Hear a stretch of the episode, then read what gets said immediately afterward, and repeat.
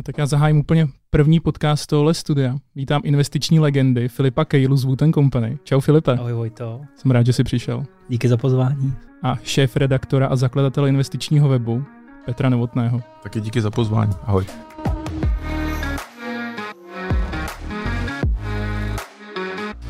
Kluci, takhle na úvod se vás zeptám, jak jste se spolu poznali? Ale, uh, no jako makléři.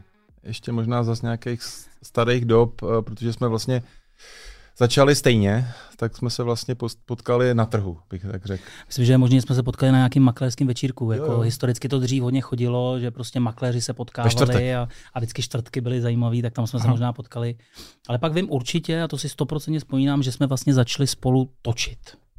Petře, to si pamatuju, že jsme točili nějaký, se mě vždycky ptal, co se na tom trhu děje, proč se to děje a co k tomu můžu říct a, a pak z toho kulminovala nějaká, nějaký pořad. Jaký to byl rok? Ale já si myslím, že uh, tak Filip byl hostem Horkých prachů, jednoho dílu ještě s Dianou Kobzanovou, tak mm-hmm. uh, tam vlastně si Filip zahrál v televizi. To byla televize, jeho premiéra jako komerční televizi, mm-hmm. ale potom uh, vlastně když jsem chodil za ním na dealing, tak jsme dělali rozhovory. Když byl makléř, tak se vyjadřoval k tomu, co se děje na trzích, vlastně co dělá dodnes svým způsobem. Takže je to minimálně 10, možná víc. My jsme třeba o sobě věděli, ale nějak jsme na, na sebe nenaráželi, nenaráželi jako uh, novinář host. No už vím, jak jste se poznali. Tak. mě by hrozně zajímalo, vy jste se poznali tak v roce 2009, jo? jestli tomu dobře rozumím. Já si myslím, že dřív možná ještě předtím. A no možná předtím na nějakém večírku a potom jsme začali, mm. ale mhm. tam ještě nebyla ta spolupráce uh, na edukativní úrovni, bych mm. to tak asi viděl dneska už vlastně i v jiných oblastech, ale aha, už je to aha. prostě dlouho. No, já bych se chtěl zeptat, jak vzpomínáte na rok 08 a vyhrabal jsem v archivu České televize takovou krásnou reportáž, na kterou bych chtěl, abyste se podívali. Možná to navodí atmosféru. Úvěrová krize ve Spojených státech nekončí. Bankrot vyhlásila investiční banka Lehman Brothers. A k tomu ještě největší americká pojišťovna AIG hledá 40 miliard dolarů, aby vůbec přežila. A makléřská společnost Merrill Lynch změnila majitele. Reakce trhů následovaly okamžitě. Akcie banky táhnou dolů. Lehman jako mnoho dalších investičních bank uvízl v bublině na hypotečním trhu a ta teď praskla definitivně. Možná ty rizika neměly vyvážené a tudíž došlo k tomu, k čemu došlo. Akcie Lehman Brothers se ráno ve Frankfurtu propadly o 85%, v Londýně se vůbec neobchodovaly. Investory eh, samozřejmě zachvátila prodejní panika, oni se bojí skutečně teďka držet jakékoliv akcie bankovních domů a obecně všech v podstatě akcí eh, hrozí jim další riziko, v podstatě dalších propadů. Počáteční propad si burzy i udrželi. Víc než 3% ztratili trhy ve Frankfurtu i Londýně. Ztrátou zahájili obchodování i ve Spojených státech. A živě se teď podíváme na pražskou burzu. Do burzovního studia České televize zdravím analytika Petra Novotného. Jak dramaticky šla dolů cena akcí v Praze na zdejší burze? Dobrý večer. České akcie dnes obrazně řečeno krvácely. V jednu chvíli ztrácely více než 6%. Ke konci obchodní seance sice část svých ztrát umazaly, ale nakonec to závěrečné skóre je stále bolestivé. České akcie dnes ztratily 4%. Výprodej na pražské burze byl dnes nejmarkantnější především u developerských firm. Společnost ECM Orko obě dvě dnes ztratili více než 10%. V indexu silně zastoupený ČES minus 3%. Smutný pohled byl samozřejmě na akcie finančních institucí. Společnost VIG minus 5%, Erste Bank minus 4%. Prodávali především zahraniční investoři, kteří se v panice plošně zbavovali akcí na všech evropských trzích. To je retro. To je super. A fakt nostalgie, teda musím říct. Ve mně tyhle ty dvě věci, si to můžu jako komentovat, evokujou jako opravdu nostalgii, jako ve smyslu, kdy byl strašný průser, jako jo jsme tam, to byla doba, kdy se nám fakt všem dařilo podle mě a jak jsme se vyhrabali z těch dvojčat a z té krize prostě 2001, pak tam byla nějaká ropná krize, všechno to šlapalo a, a žili jsme zase v tom blahobytu, o kterém já tady vždycky často mluvím, že se stal před tím covidem, že jsme žili v blahobytu, tak pak přišlo něco takhle bezprecedentního a ono vždycky zpětně je jako fajn se na to koukat, ale v tom momentě, když nevíš, co tě čeká a co bude, tak to bylo strašně. Já musím říct, že vlastně po tom letom pádu Límanu jsem zažil pak rok a půl jako fakt nejtěžších svých jako makléřských dnů, jo, protože to bylo opravdu každý den si pamatuju, že jsme měli už fakt na sebe navázaný klienty, že jsme měli sami investováno hodně peněz a A každý den jsme doufali, že přijde nějaký zákrok, že se to otočí, že ten trh prostě zvrátí ten průběh negativní, jak tam Petr krásně řekl, připravte se na ty nižší ceny, tak jsme si všichni říkali, že po 10% výprodeji prostě to skoriguje směrem nahoru malinko, je to ustálí. A ono ne, ono to šlo pořád dolů a to je tak depresivní. A to, když jednou zažiješ, tak potom, když dneska tady vyprávím lidem, kteří jsou na trhu 2, 3, 4 roky, že něco takového opravdu bezprecedentního, když zažiješ, tak to je něco jako, když si projdeš nějakým životním fakt jako úskalím, nechci ho přirovnávat k nějaký jako deviaci, ale v podstatě se ti to může neustále vracet v takový té negativní konotaci. Jo. Mhm. A, a tohle to tam teda ve mně, ta nostalgie určitě jako byla. A za mě teda jako jsem rád, že jsem to přežil a, a že, jsem se tí, že jsem si tím prošel a samozřejmě jsem se tam viděl jako mladý, tak to bylo ještě super. Jako. A přemýšlel jsi nad tím, že bys seknul s investicemi? Jo, musím říct, že si přesně pamatuju, že už to bylo fakt tak dlouhé, stálo mě to tolik nervů, tolik peněz, tolik uh, ztráty sebe důvěry a všeho možného, že jsem si myslel, že ten finanční trh není pro mě je to dobrá otázka, protože já jsem fakt přemýšlel po té krizi 2008, 2009, někde kolem do roku 2010. Tam jsem dokonce i nějakým způsobem, už to kulminovalo právě ve Wooten Company, kdy jsem vlastně ukončoval tam svoji svoji pracovní kariéru, že jsem byl prostě vyčichnutý, že už opravdu jsem byl z toho prostě úplně unavený a, a začal jsem reálně přemýšlet, že prostě půjdu z tohle oboru úplně pryč. Hmm.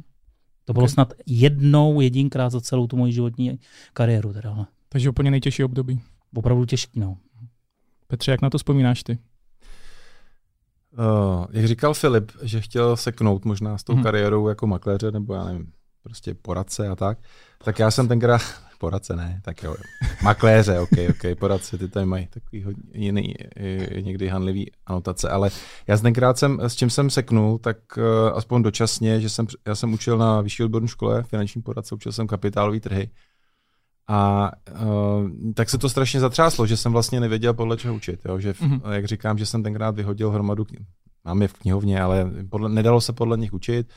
Uh, prostě, prostě ty, nějak se to celý překopalo a už jsem nevěděl, čeho se jako chytit, abych vlastně sám jsem nevěděl, jako jak to bude se dál vyvíjet a nechtěl jsem prostě být jenom takový jako učitel, který prostě bude učit podle stejné knížky celý život a bez ohledu, co se vlastně na tom trhu děje. Takhle já jsem k tomu nepřistupoval. Já jsem učil tak, jak jsem se učil v Americe v MBA, že vždycky to bylo jako praxí to, co se děje na trhu, ale samozřejmě k tomu byly nějaké knížky, ale ty prostě přestali minimálně dočasně platit, anebo dneska s Filipem si říkáme, oni platí, ale musí se je trošku upravit.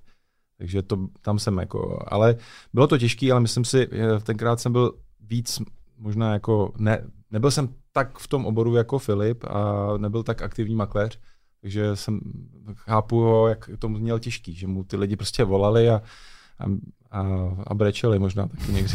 No ne, ono to je přesně ta situace. Ono je vždycky dobrý si opakovat v, tý, v těch dobách toho, kdy se super daří a, a vlastně lidi jako zapomenou na to, co se dělo, ale opravdu, jak říkal Petr, jo, to, když ti ty investoři dávají najevo, ta, nech, ta nechuť prostě je, je jako přirozená v tom smyslu, že zpočátku samozřejmě jsou schopní níst uh, sami tu zátěž nějakým způsobem, pak začnou hledat ty vyníky kolem sebe a, a ve finále skončí vždycky u nějakého toho člověka, který byť se s nima jenom bavil nebo jim hmm. doporučoval nějaký prostě jako v rámci nějakých strategií, nějaký, nějaký investice, tak samozřejmě to je potom ten škůdce, to je ten vyník. Jo. A tohle, když všechno se na tebe nabalí, tak já si pamatuju, že mi jednou jeden, jeden nejmenovaný náš kamarád, který třeba bohužel teďka nedávno spáchal sebevraždu, což je neuvěřitelné, tak vlastně pracoval v Private Investors a to byla jedna z firm, která tady vlastně měla neuvěřitelně našlápnuto. Měli super skvělý produkt, nadčasový v té době, vlastně nabízeli uh, obchodování v Americe a už v té době to prostě bylo něco, co bylo cool, ale ty lidi to tady nedokázali vyhodnotit, ale oni neskutečně jeli, ten biznis se jim strašlivě rozjel, no a samozřejmě lidi vydělávali velký peníze. On mi vždycky říkal, to bylo tak úžasné, to si pamatuju, každý den mi volali ty lidi a říkali, pane, pane to XY, to je tak skvělý, prostě, vy jste tak úžasný člověk a, a posílali mi dárky a zvali mě na párty a prostě. No pak se samozřejmě v té Americe ten trh otočil a kromě toho, že Private Investors to špatně zmanežoval na té rizikové stránce a zkrachoval, tak to byla jedna, jedna část eh, problému a druhá část problému, že do toho šly akcie výrazně dolů A tenhle ten člověk z toho milo, milovníka těch davů, kde hmm. opravdu jako mu ty klienti poklepávali na remen všechno, tak se stal tím nenáviděným. Jo? A vůbec v tom ne, jako nefiguroval osobně, nebylo to jeho prostě, jeho, jeho vyloženě eh, jako chyba.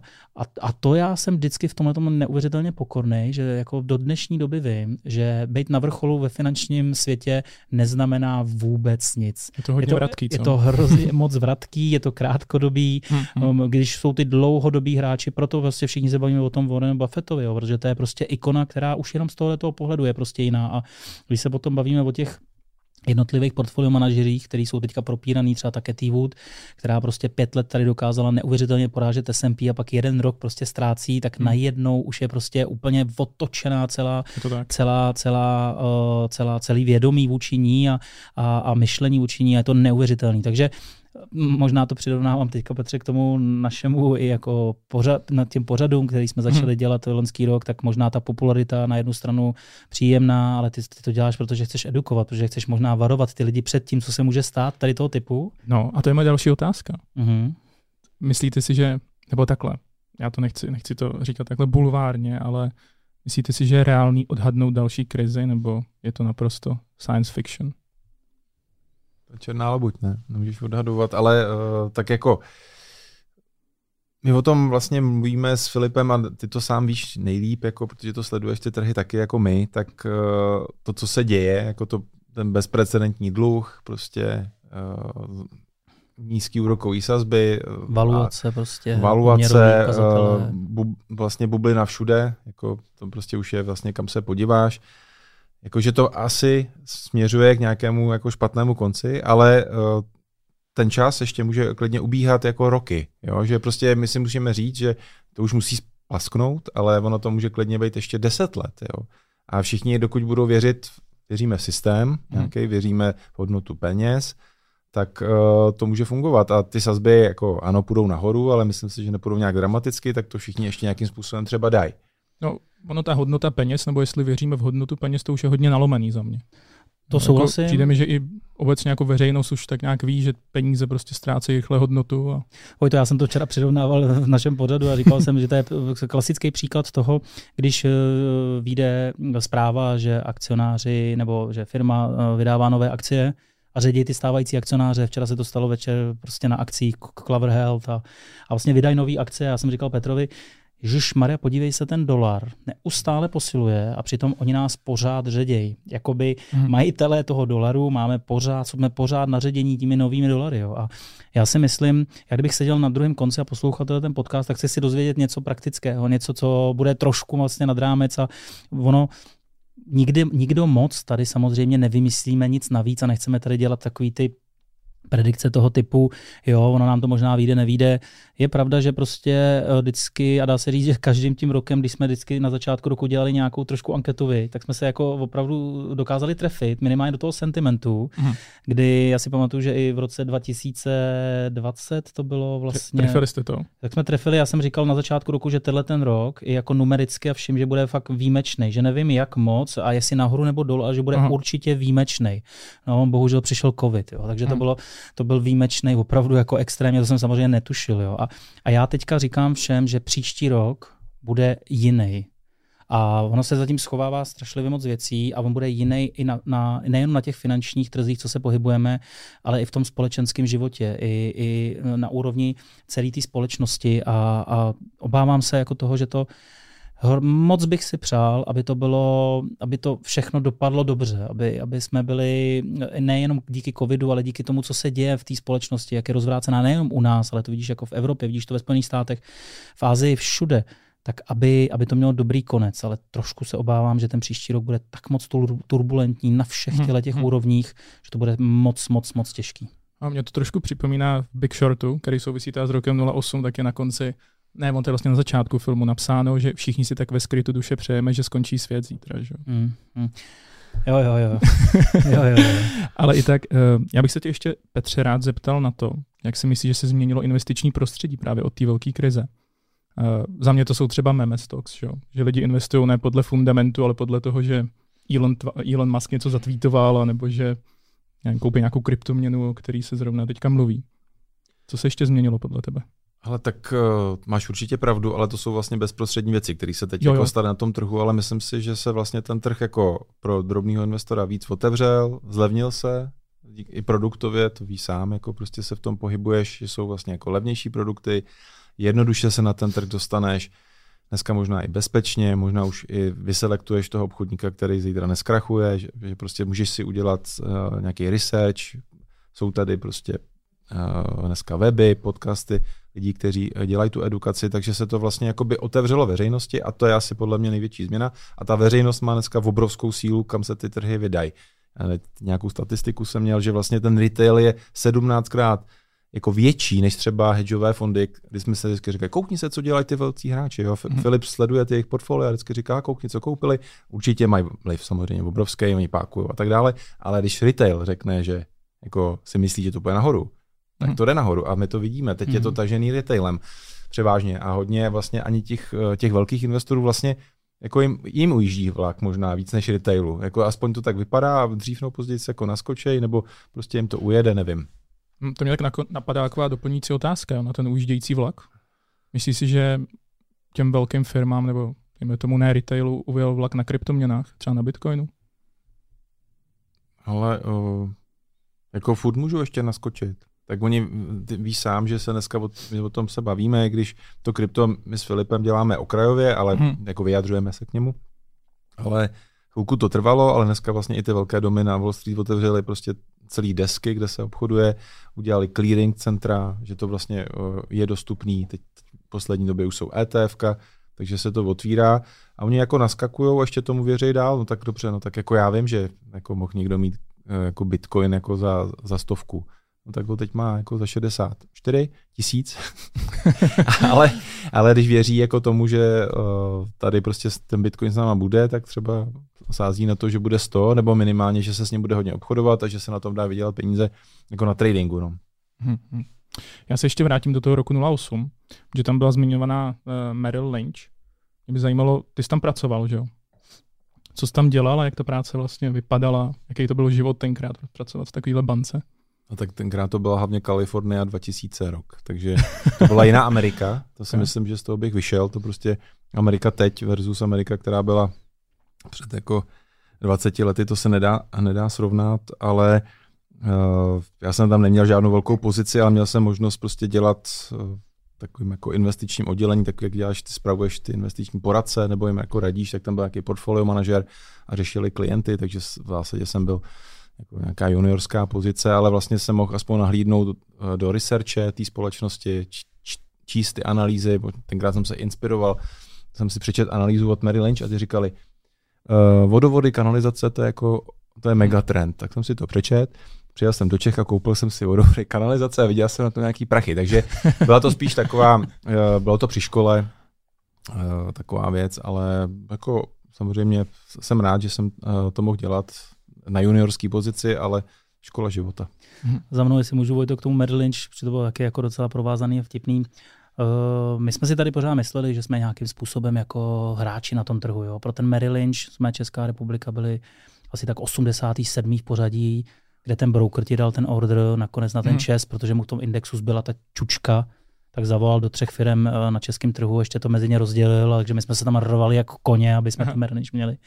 Já si pamatuju, že jsem nastoupil do Wooten Company a a jedna z věcí, kterou mě Andrea, Andrea Financová v podstatě jako tlačila, byla, abych začal vlastně se starat o ten Londýn, o ty klienty v Londýně. Já jsem měl strašlivou angličtinu, nebo já jsem si myslel, že mám fakt strašlivou angličtinu. A bylo to pro mě prostě naprostý křes ohněm. Jo. To byla dru, myslím si, že to byla prvotní věc, ale ne úplně jako, že bych řekl, že končím, ale bylo to strašlivý, protože já jsem ráno přišel do práce a musel jsem volat do Londýna. A to bylo něco tak utřes, otřesného, to si nemůžu představit. No. Ale z Merlin si pamatuju, že jsem jel do Londýna, udělal jsem si tam nějaký meeting a jak, jak vidím, eh, teď jsem viděl, jak jsi říkal Big Short, tak vlastně eh, ty kluci přišli, myslím si, že to byl někdo z velkých hráčů, nevím, jestli to byl Goldman nebo někdo takový, a vůbec si nepustili nahoru a nechali je dole v té zasedačce a vlastně se jim smáli, protože vy jste fakt jako malí, jako kolik máte asset under management a oni mu řekli to číslo, který si mysleli, že z té garáže mají No, fakt veliký a, on trošku uprsk smíchy, že jo, a, a, a řekl, no, až budete mít ten desetinásobek, tak přijďte a my se s váma začneme bavit. Tak já jsem si připadal úplně stejně, že jsem dal meeting Maryland, že bych je chtěl jako potkat, že jsem z té Prahy, z té České republiky, z toho Wooten Company a, a, že bych jim chtěl nabídnout ten super servis, který já si myslím, že umím skvěle. A, teď ten, ten, ten broker, s kterým jsem se samozřejmě domlouval, který vůbec nevěděl, kdo jsem, co jsem, tak se se mnou fakt sešel dole v té úplně v té hale otevřený.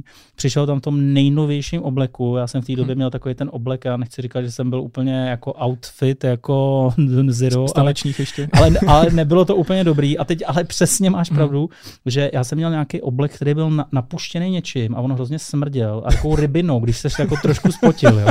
A bylo to jako neuvěřitelný. A, a, a když už se necítíš dobře, tak jako prostě nemůžeš vypadat dobře. A no když no, do toho Mary Lynch, do, do toho Londýna velkého, prostě kde se odehrává ten největší biznis a tam, na, a tam dole v té hale si přijde ten frajer v tom v obleku do teďka si myslím jako prostě za minimálně 100, 100 tisíc no, jako a, koukal na mě úplně jako skrz prsty, já byl vždycky žoviální, relativně jsem se jako s lidmi dokázal bavit a všechno a zůstali jsme na sebe tak stát.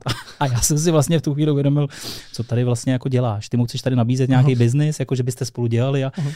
a vlastně on byl hrozně jako kindly, jako mil, milej, ale ale vlastně bylo vidět, jak vůbec nechápe, co po něm chci. Jo. A, a já jsem si vlastně uvědomil, jak jsou ty světy vzdálený. Hmm. Jak se může říct, jako, že Mary Lynch, Goldman Sachs a Morgan Stanley a Citigroup, že to jsou opravdu ty bankovní domy, že když se k ním dostaneš a děláš s nima, tak se dostaneš na úplně jiný level. Jo. A já musím říct, že po tomhle tom otřesném zážitku, kde opravdu jsme si nedomluvili nic, tak já jsem se potom zpětně do Mary Lynch dostal a opravdu jsem jako je dostal jako účet. Kromě nich jsem dělal ještě Morgan Stanley Citigroup, jsem je jako kavroval, že jsem jim prostě dělal ty hmm. exekuce tady. A byl to neuvěřitelná škola a takhle já vzpomínám na ten Merrill, že to bylo pro mě takový ten kluk z toho východu přišel a tak dobře, tak si pojďme popovídat, ale nebude to moc dlouho trvat a co vlastně chceš. A bylo to tak během 48 vteřin hotový a, a já jsem si zase jel na ten hotel a, říkal jsem si, no tak si tak zkusím teda tu mm-hmm. druhou, třetí zkusku, co jsem tam měl domluveno. No. Takže těž, těžký začátky. Merrill vidíš, to, každý to vidí z jiné z jiný strany. A mě to trošku připomnělo úplně opačnou story, když jsem eh, ještě jako investiční bankéř měl klienta, Uh, on mi řekl, že chce investovat 3 miliony, tak já jsem připravil dokumentaci, prostě jsme udělali nějaký portfolio. On pak na konci řekl, že chce investovat 3 miliony euro. Jo, tak to potěšilo teda, ale musel jsem to předělat. to je lepší, to je lepší varianta. No, já se zase ještě vrátím k té 08, k tomu, co se vám tady pouštěl předtím. On Petr tam povídal o tom, že se bude čekat na, eh, na FED a na ECB, než sníží úrokové sazby. A mě by v souvislosti s tím letím znal, uh, zajímal váš názor na to, co udělala Česká národní banka, na to dramatické zvýšení sazeb. Uh. Filip je expert teď.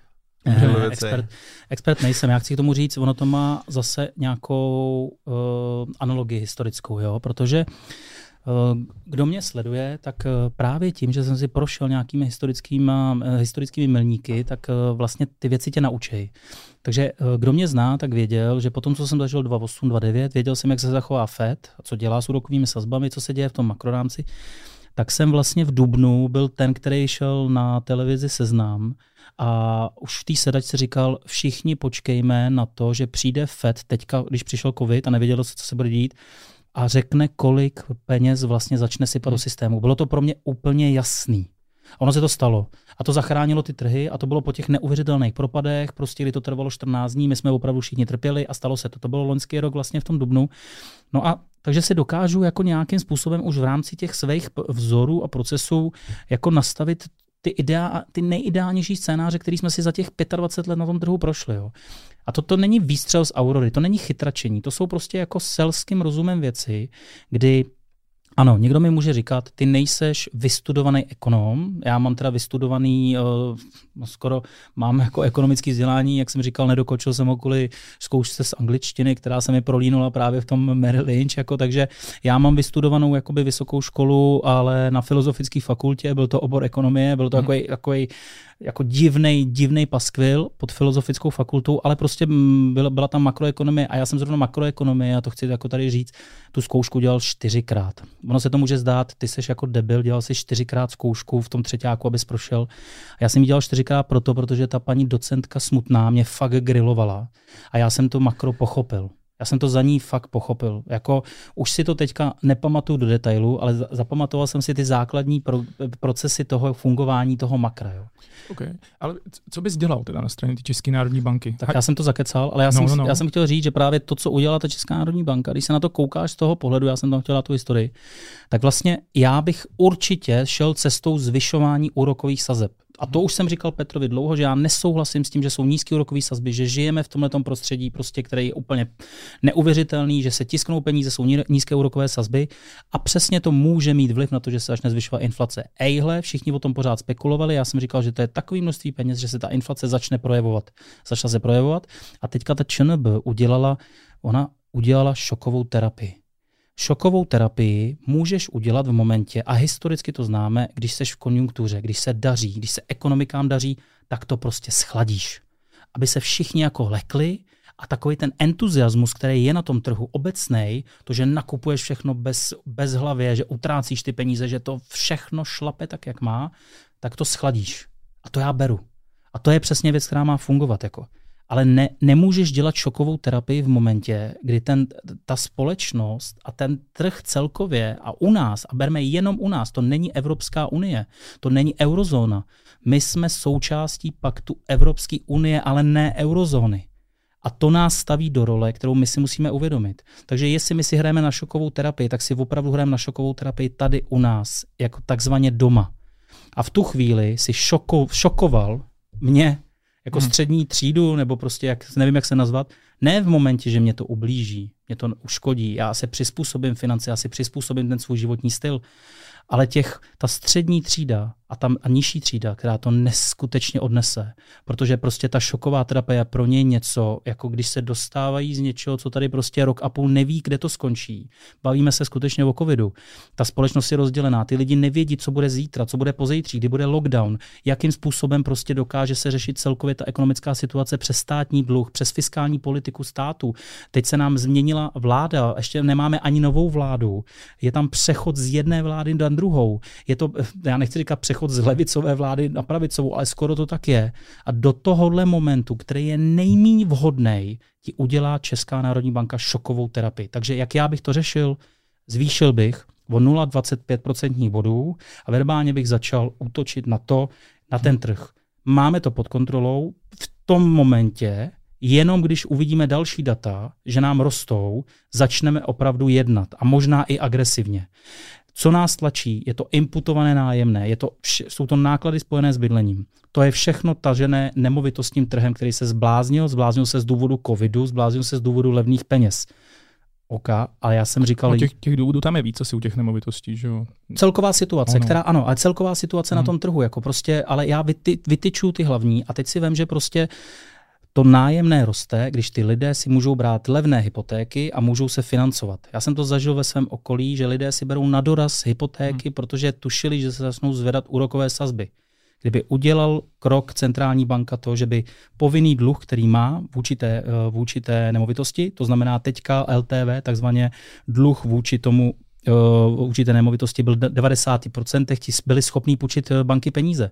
Ty si pouze potřeboval financovat 10% a 90% půjčili ta Česká národní banka může toto regulovat a může striktně říci doporučení a nebo opravdu jako striktně nařízení banky budou po, mít povinnost půjčovat pouze do 50%.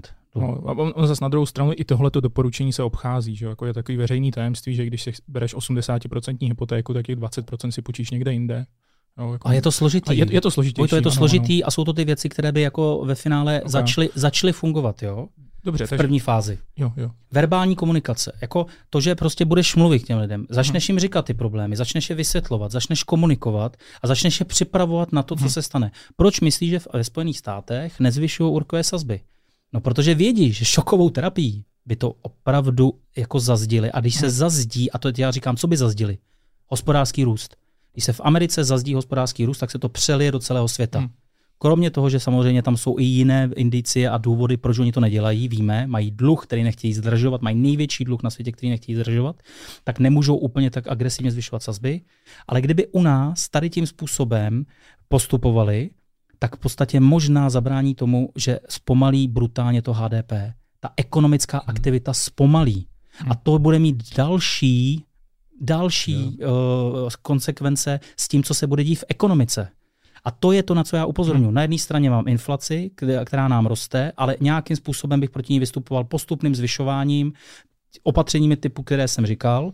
A na druhé straně proti tomu sázím naprostý totální krach jako ekonomického růstu, který ve finále pocítíme všichni na tom zadlužení jako státu, na tom, že bude vybírat eh, mín na daních, že prostě bude vybírat mín na DPH. Prostě ty, ta příjmová stránka toho státu se samozřejmě výrazně ovlivní a je to o investicích. Je to o, podívej se na složení HDP, jsou to služby, je to průmysl, to nějaký zahraniční obchod a to všechno se výrazně zpomalí tímto krokem nepřímým, který samozřejmě Česká národní banka primárně nemá na starosti, to já vím.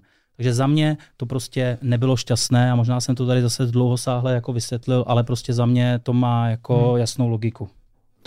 Okay. Takže jestli to můžu schrnout, ty bys intervenoval slovně, a snižo, nebo zvyšoval bys sazby jenom postupně, mírně. Určitě mírně. bych ukázal, že mám zájem se zvyšovat mm-hmm. sazby, takže bych zvýšil, udělal bych ten formální krok. Mm-hmm. Když udělali prvních 75 bodů, tak bych udělal 50 bodů a začal bych přesně komunikovat na venek, že se to může stát, že můžeme zvyšovat víc a šel bych mm-hmm. verbálně prostě jako upozornit na to, co se děje a začal bych dělat kroky typově na nemovitostní trh, který už jsem tady říkal. Jo, jo, dobře, dobře. Já bych jenom dodal dvě věty jo. k tomu, co okay. říkal Filip. Eh, Vesmě souhlas, jako má, my jsme to cítili jako podobně a v zásadě jako to, co oni udělali, tak zase se blíží k tomu, eh, na, na co já upozorňuji ve svých videích, anebo o čem se vlastně i bavíme s Filipem, že oni ještě zrychlili cestu k stagflačnímu scénáři v České republice. To znamená, že inflace jako asi s ní nic neudělají, jako prostě to jako nevyřešej, ale ještě uh, kopnou jako do toho hospodářského růstu nebo ho prostě kopnou dolů.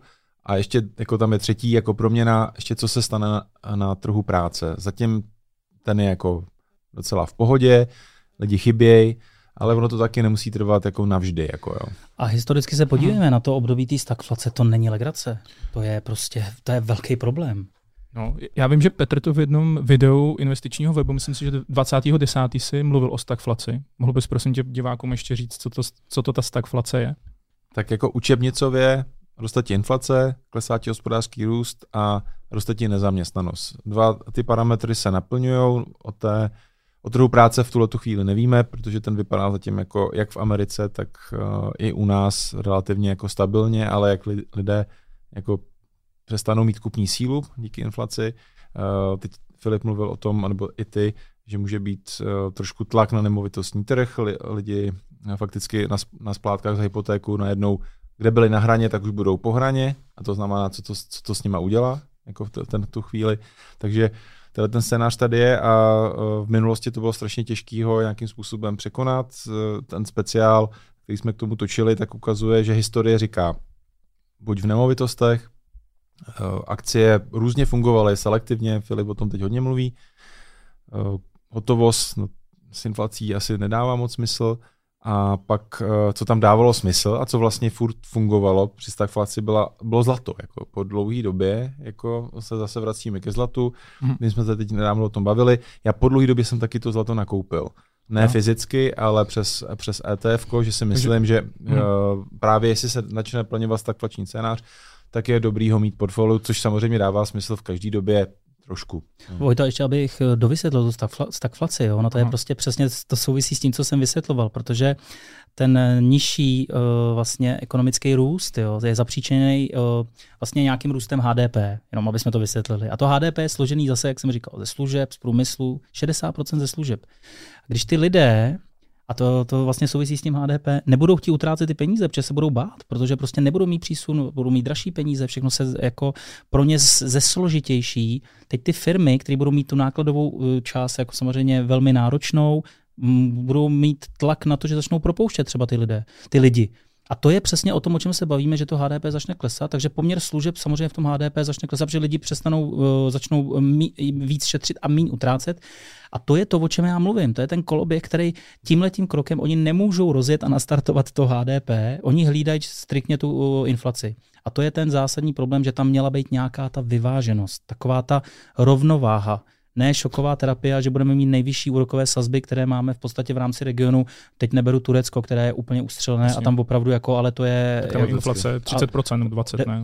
20, ale tam hmm. jako se bavíme o tom, že tam jsou samozřejmě opravdu sazby 20%, bavíme se o tom, že tam je prostě naprostá jako v rámci řízení třeba Národní banky, prostě autonomie prostě mm-hmm. určitých orgánů, který prostě to řídí podle sebe. Tam to není prostě to klasické prostředí, které my bychom chtěli mít e, v té České republice. Jo. Takže tam je to úplně oddělené v tomhle mm-hmm. slova smyslu. A proto já možná jsem v tomhle možná víc emotivní, ale myslím si, že z hlediska toho, co jsem vlastně zažil, tak přesně jsou to ty momenty, kterým bychom se jako měli vyhnout. A, a já si myslím, že že ta stagflace to není dobré, jako jo. To fakt není dobré. Chlapi, myslíte, že by nám pomohlo euro? Petře, co myslíš? Uh, já, si furt, já jsem furt eh, příznivec jako eura. Myslím si, že samozřejmě jako uh, já bych klidně českou korunu opustil jako a vyměnil, ale ne Aha. za tenhle kurz. Jo. Aha. Ještě stále. My jsme měli možnost tenkrát vlastně, když to měnili Slováci, já vím, že jako dneska není politická vůle. Já jsem dělal několik rozhovorů i vlastně s lidma ze slovenské národní banky, kteří vlastně ukazovali, že všichni ukazovali, koukněte se na Slovensku, my jsme to, my jste to přijali a inflace šla nahoru, ale tak to vůbec nebylo. Jo. Ty benefity pro Slovensko byly daleko větší než eh, to odevzdání té národní měny. Ehm, pro exportní ekonomika, jako nám by to dávalo smysl, Vzhledem tomu pak, teď jsme se taky bavili o koruně, kterou zafixovali na 27, takže možná ten přirozený posilování koruny se, se odálilo. Kdyby, kdyby jsme tu korunu měli dneska třeba po 20, tak bych českou korunu uh, klidně oželel a šel bych do eura. Jo, já vím, že v mezičase ještě byla jako finanční krize, jako ty zadlužený jižní státy a pak někdo říká, tak proč jako je Eh, proč jim pomáháme, proč kupujeme jejich dluh a ono nakonec třeba by ty eura byly dvě, jako že by bylo jako takový to tvrdý euro mm. a možná by bylo nějaký jižní euro, nebo nevím, jak by to dopadlo, anebo by to Řecko nakonec se vrátilo prostě k, k své lokální měně a byl by klid, o tom se taky mluvilo, že Italové mm. kliře, uh, Řekové k drachně. A bylo by. Ale eh, v zásadě já jsem stále pro, pro euro. Hej, díky.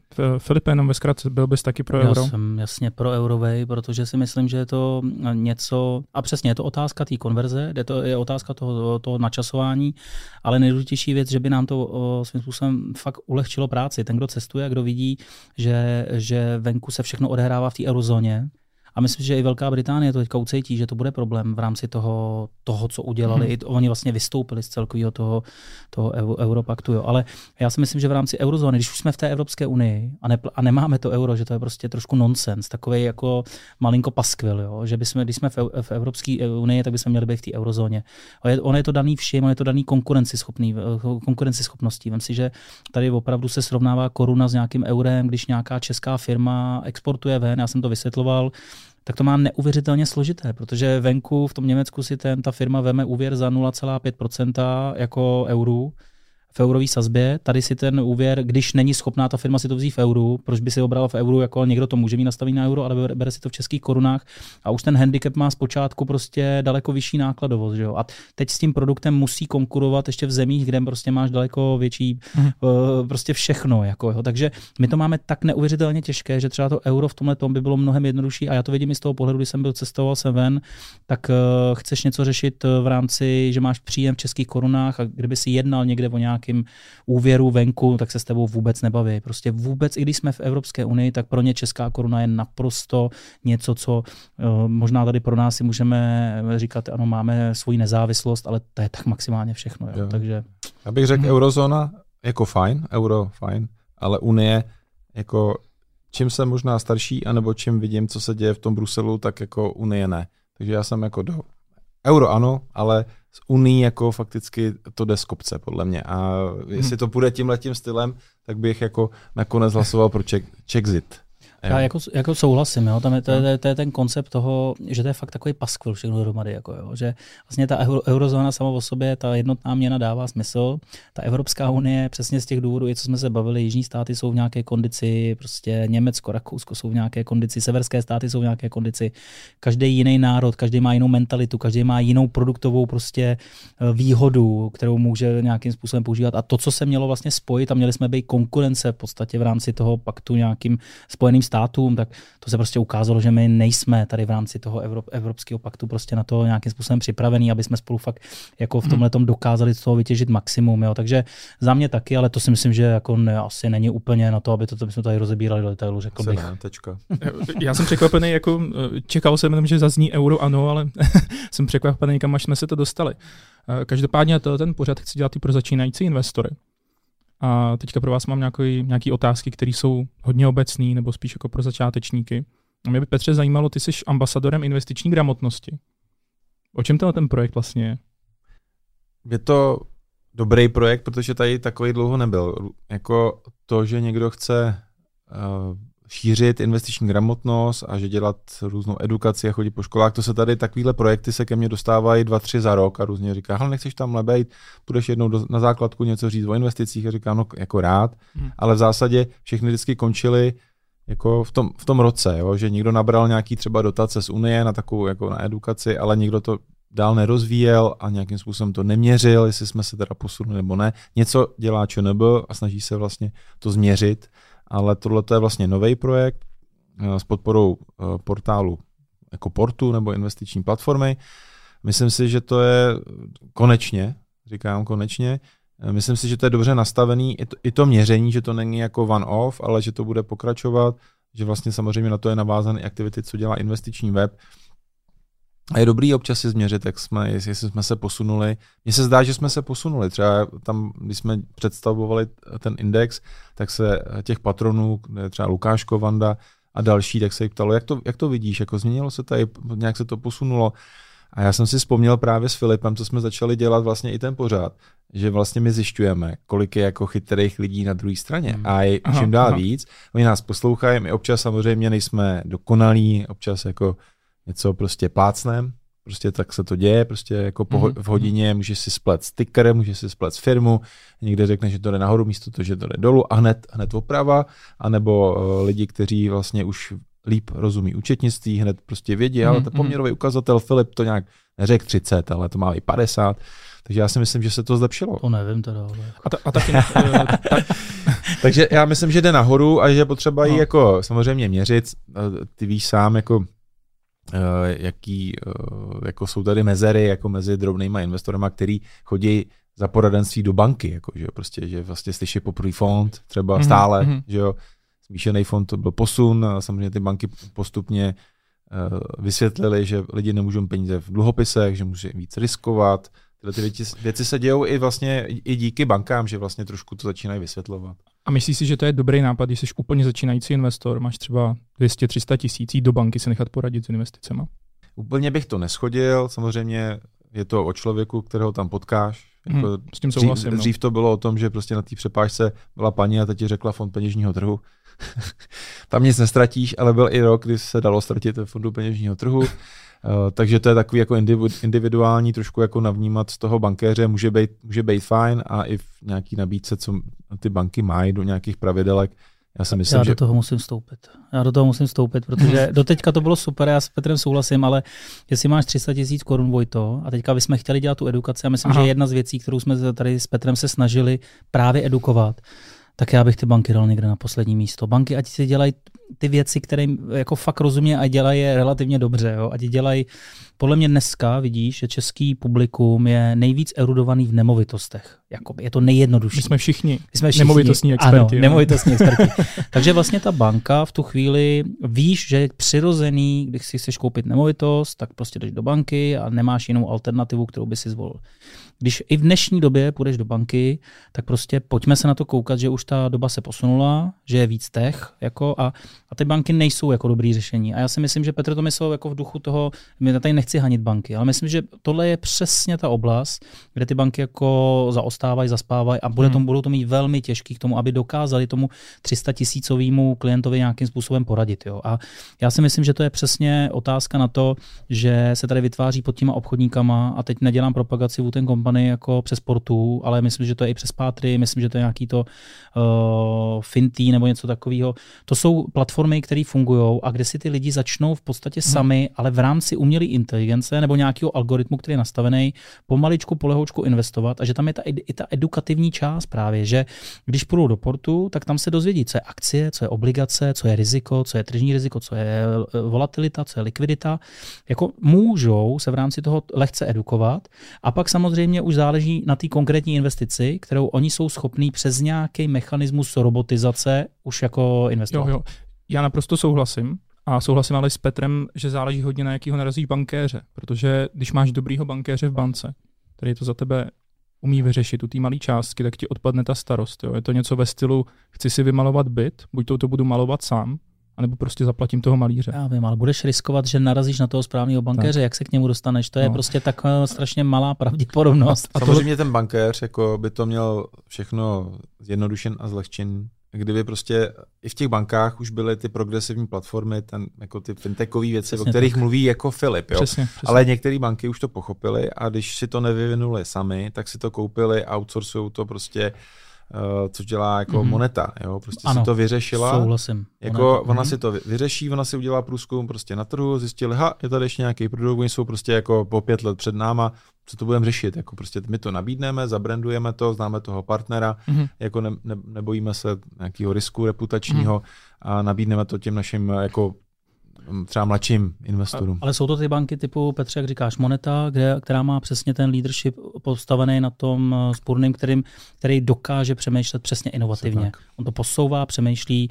Moneta je jedna z těch bank, který jdou. Airbank jednoznačně také. Airbank, Proto jasně. možná samozřejmě tyhle ty dvě banky se spojují, protože přesně Airbank doká- dokázala přesně tady to, co říkal Petr, vlastně tu díru na trhu najít a, a vylepit to takzvaně doslova někým, kdo právě už tu platformu má. A pak samozřejmě Fiobank třeba. Aha, aha. Ale pak takový ty klasické, standardní velká čtyřka, tak to je podle mě, když už tam teďka nebudu počítat, jako že by došlo vlastně k tomu fyzickému spojení Hmm. ty, ty monety s tím Airbank, tak ta klasická velká čtyřka, tak tam prostě fakt musíš narazit na toho dobrého bankéře a obávám se, že tam budeš mít, prostě je to otázka toho štěstí. Jo. No, jako já se tímhle tím rozhodně chci za- zabývat, jak vybrat dobrýho bankéře, protože to je důležitý. Ale kdybych to měl nějak schrnout, tak eh, je podle vás dobrá cesta pro drobného investora, který má pár set tisíc, eh, prostě využít třeba služby toho portu, znamená nějaký pasivní investování, postupně se vzdělávat, vytvořit si portfolio a tam ty peníze, peníze dát.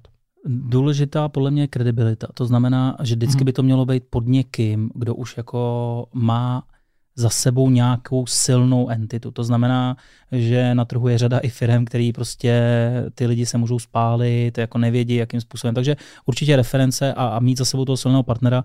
A pak jsou to ty fintechové firmy, které si skutečně myslím, že se už dají vybírat i na tom českém trhu, nebo my možná i v zahraničí, který tam dokážou nějakým způsobem dávat edukativní věci. Ale myslím si, že pro českého, jako opravdu se bavíme o skupině, že to je eh, člověk, eh, který není úplně fundo, vůbec jako znalej v tom Mhm, finančním mhm. trhu, má těch myslím. 300 tisíc Mhm. korun, tak i pro něj bude prostě problém. Samozřejmě já chápu, že ta interakce s tím bankéřem je super a že to, co vlastně mu ten bankéř řekne, je v pořádku.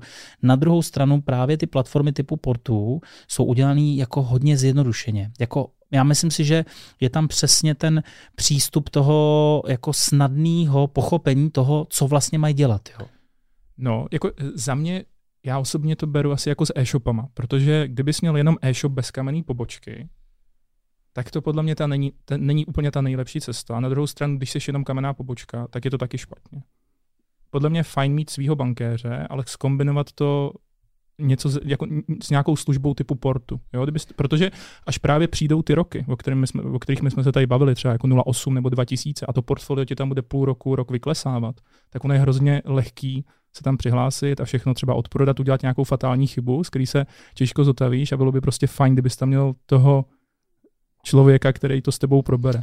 Jo, si myslím, Ne. že je ta kombinace, kombinace, že bude fungovat nejlíp. Jako samozřejmě s tebou naprosto totálně souhlasím, co se týká jakoby v rámci to, té kombinace těch kamenných Hmm. obchodů, toho e-shopu.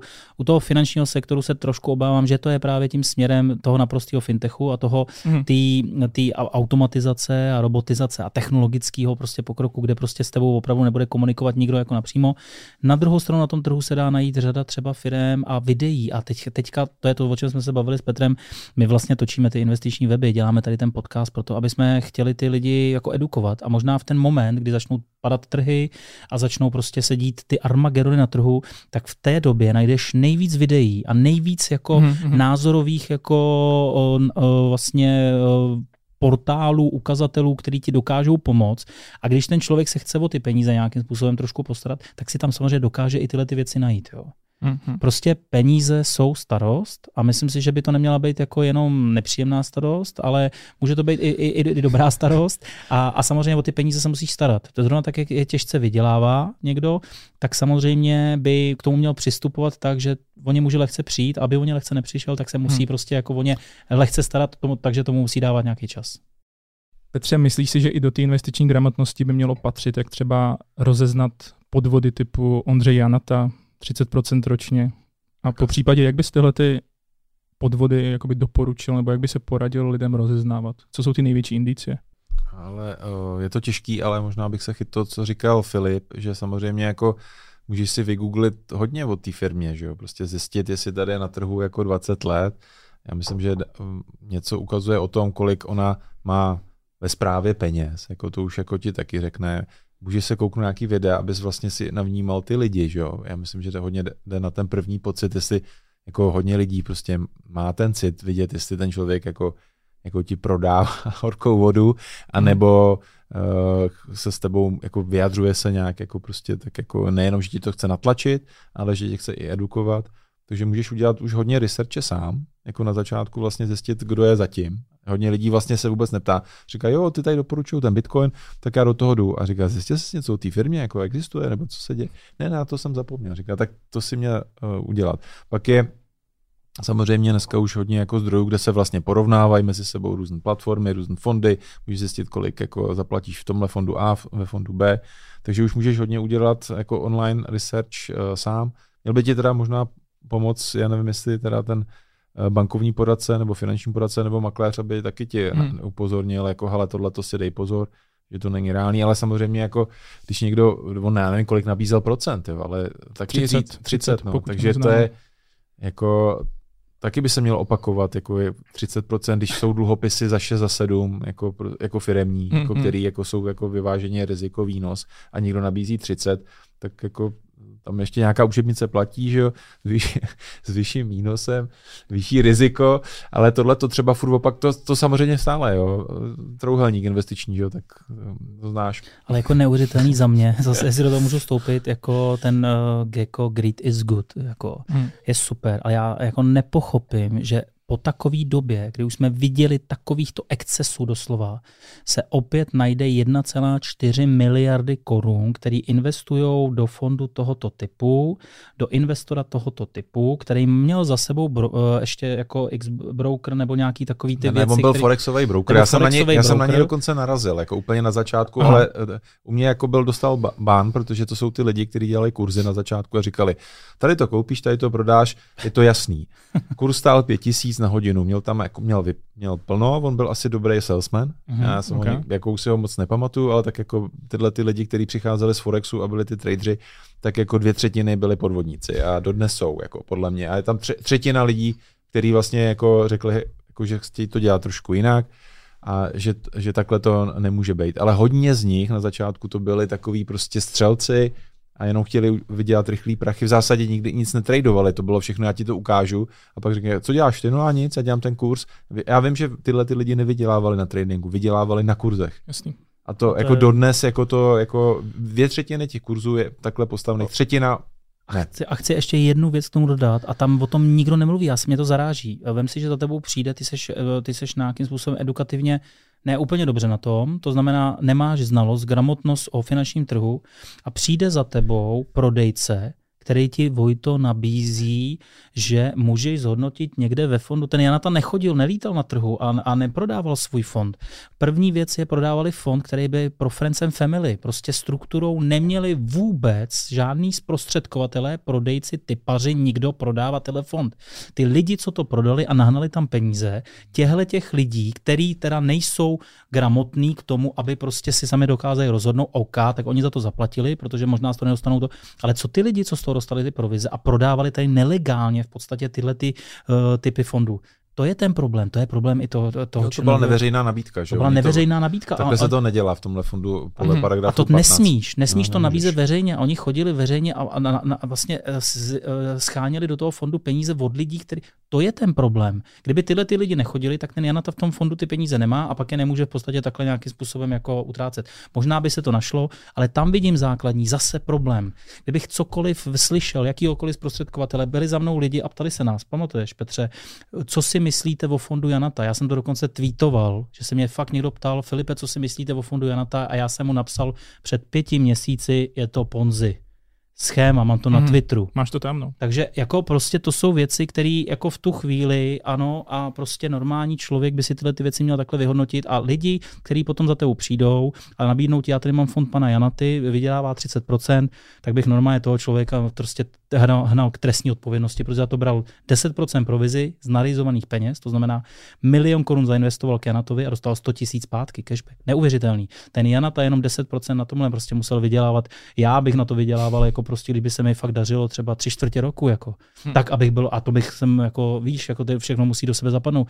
A v tom objemu, no, neuvěřitelný, nesmysl, nesmysl. On byl, na, on byl ve Forbes, že ho dělal rozhovory s, kde s kým, jako renomovaným, takže si udělal jako skvělý PR, že jo. Hmm. Málo uh, z těch médií se dneska někomu omluvili, jako že myslím, že si Forbes možná napsal něco dole, jako že sorry, jsme to jako nevěděli, dělali jsme z něho hvězdu. Okay. Ale jak říká Filip, jakože uh, těch lidí, kteří jako v tom byli namočený, jako bylo, ví, bylo jich víc. A ne, 4,5 tisíce. Tyjo.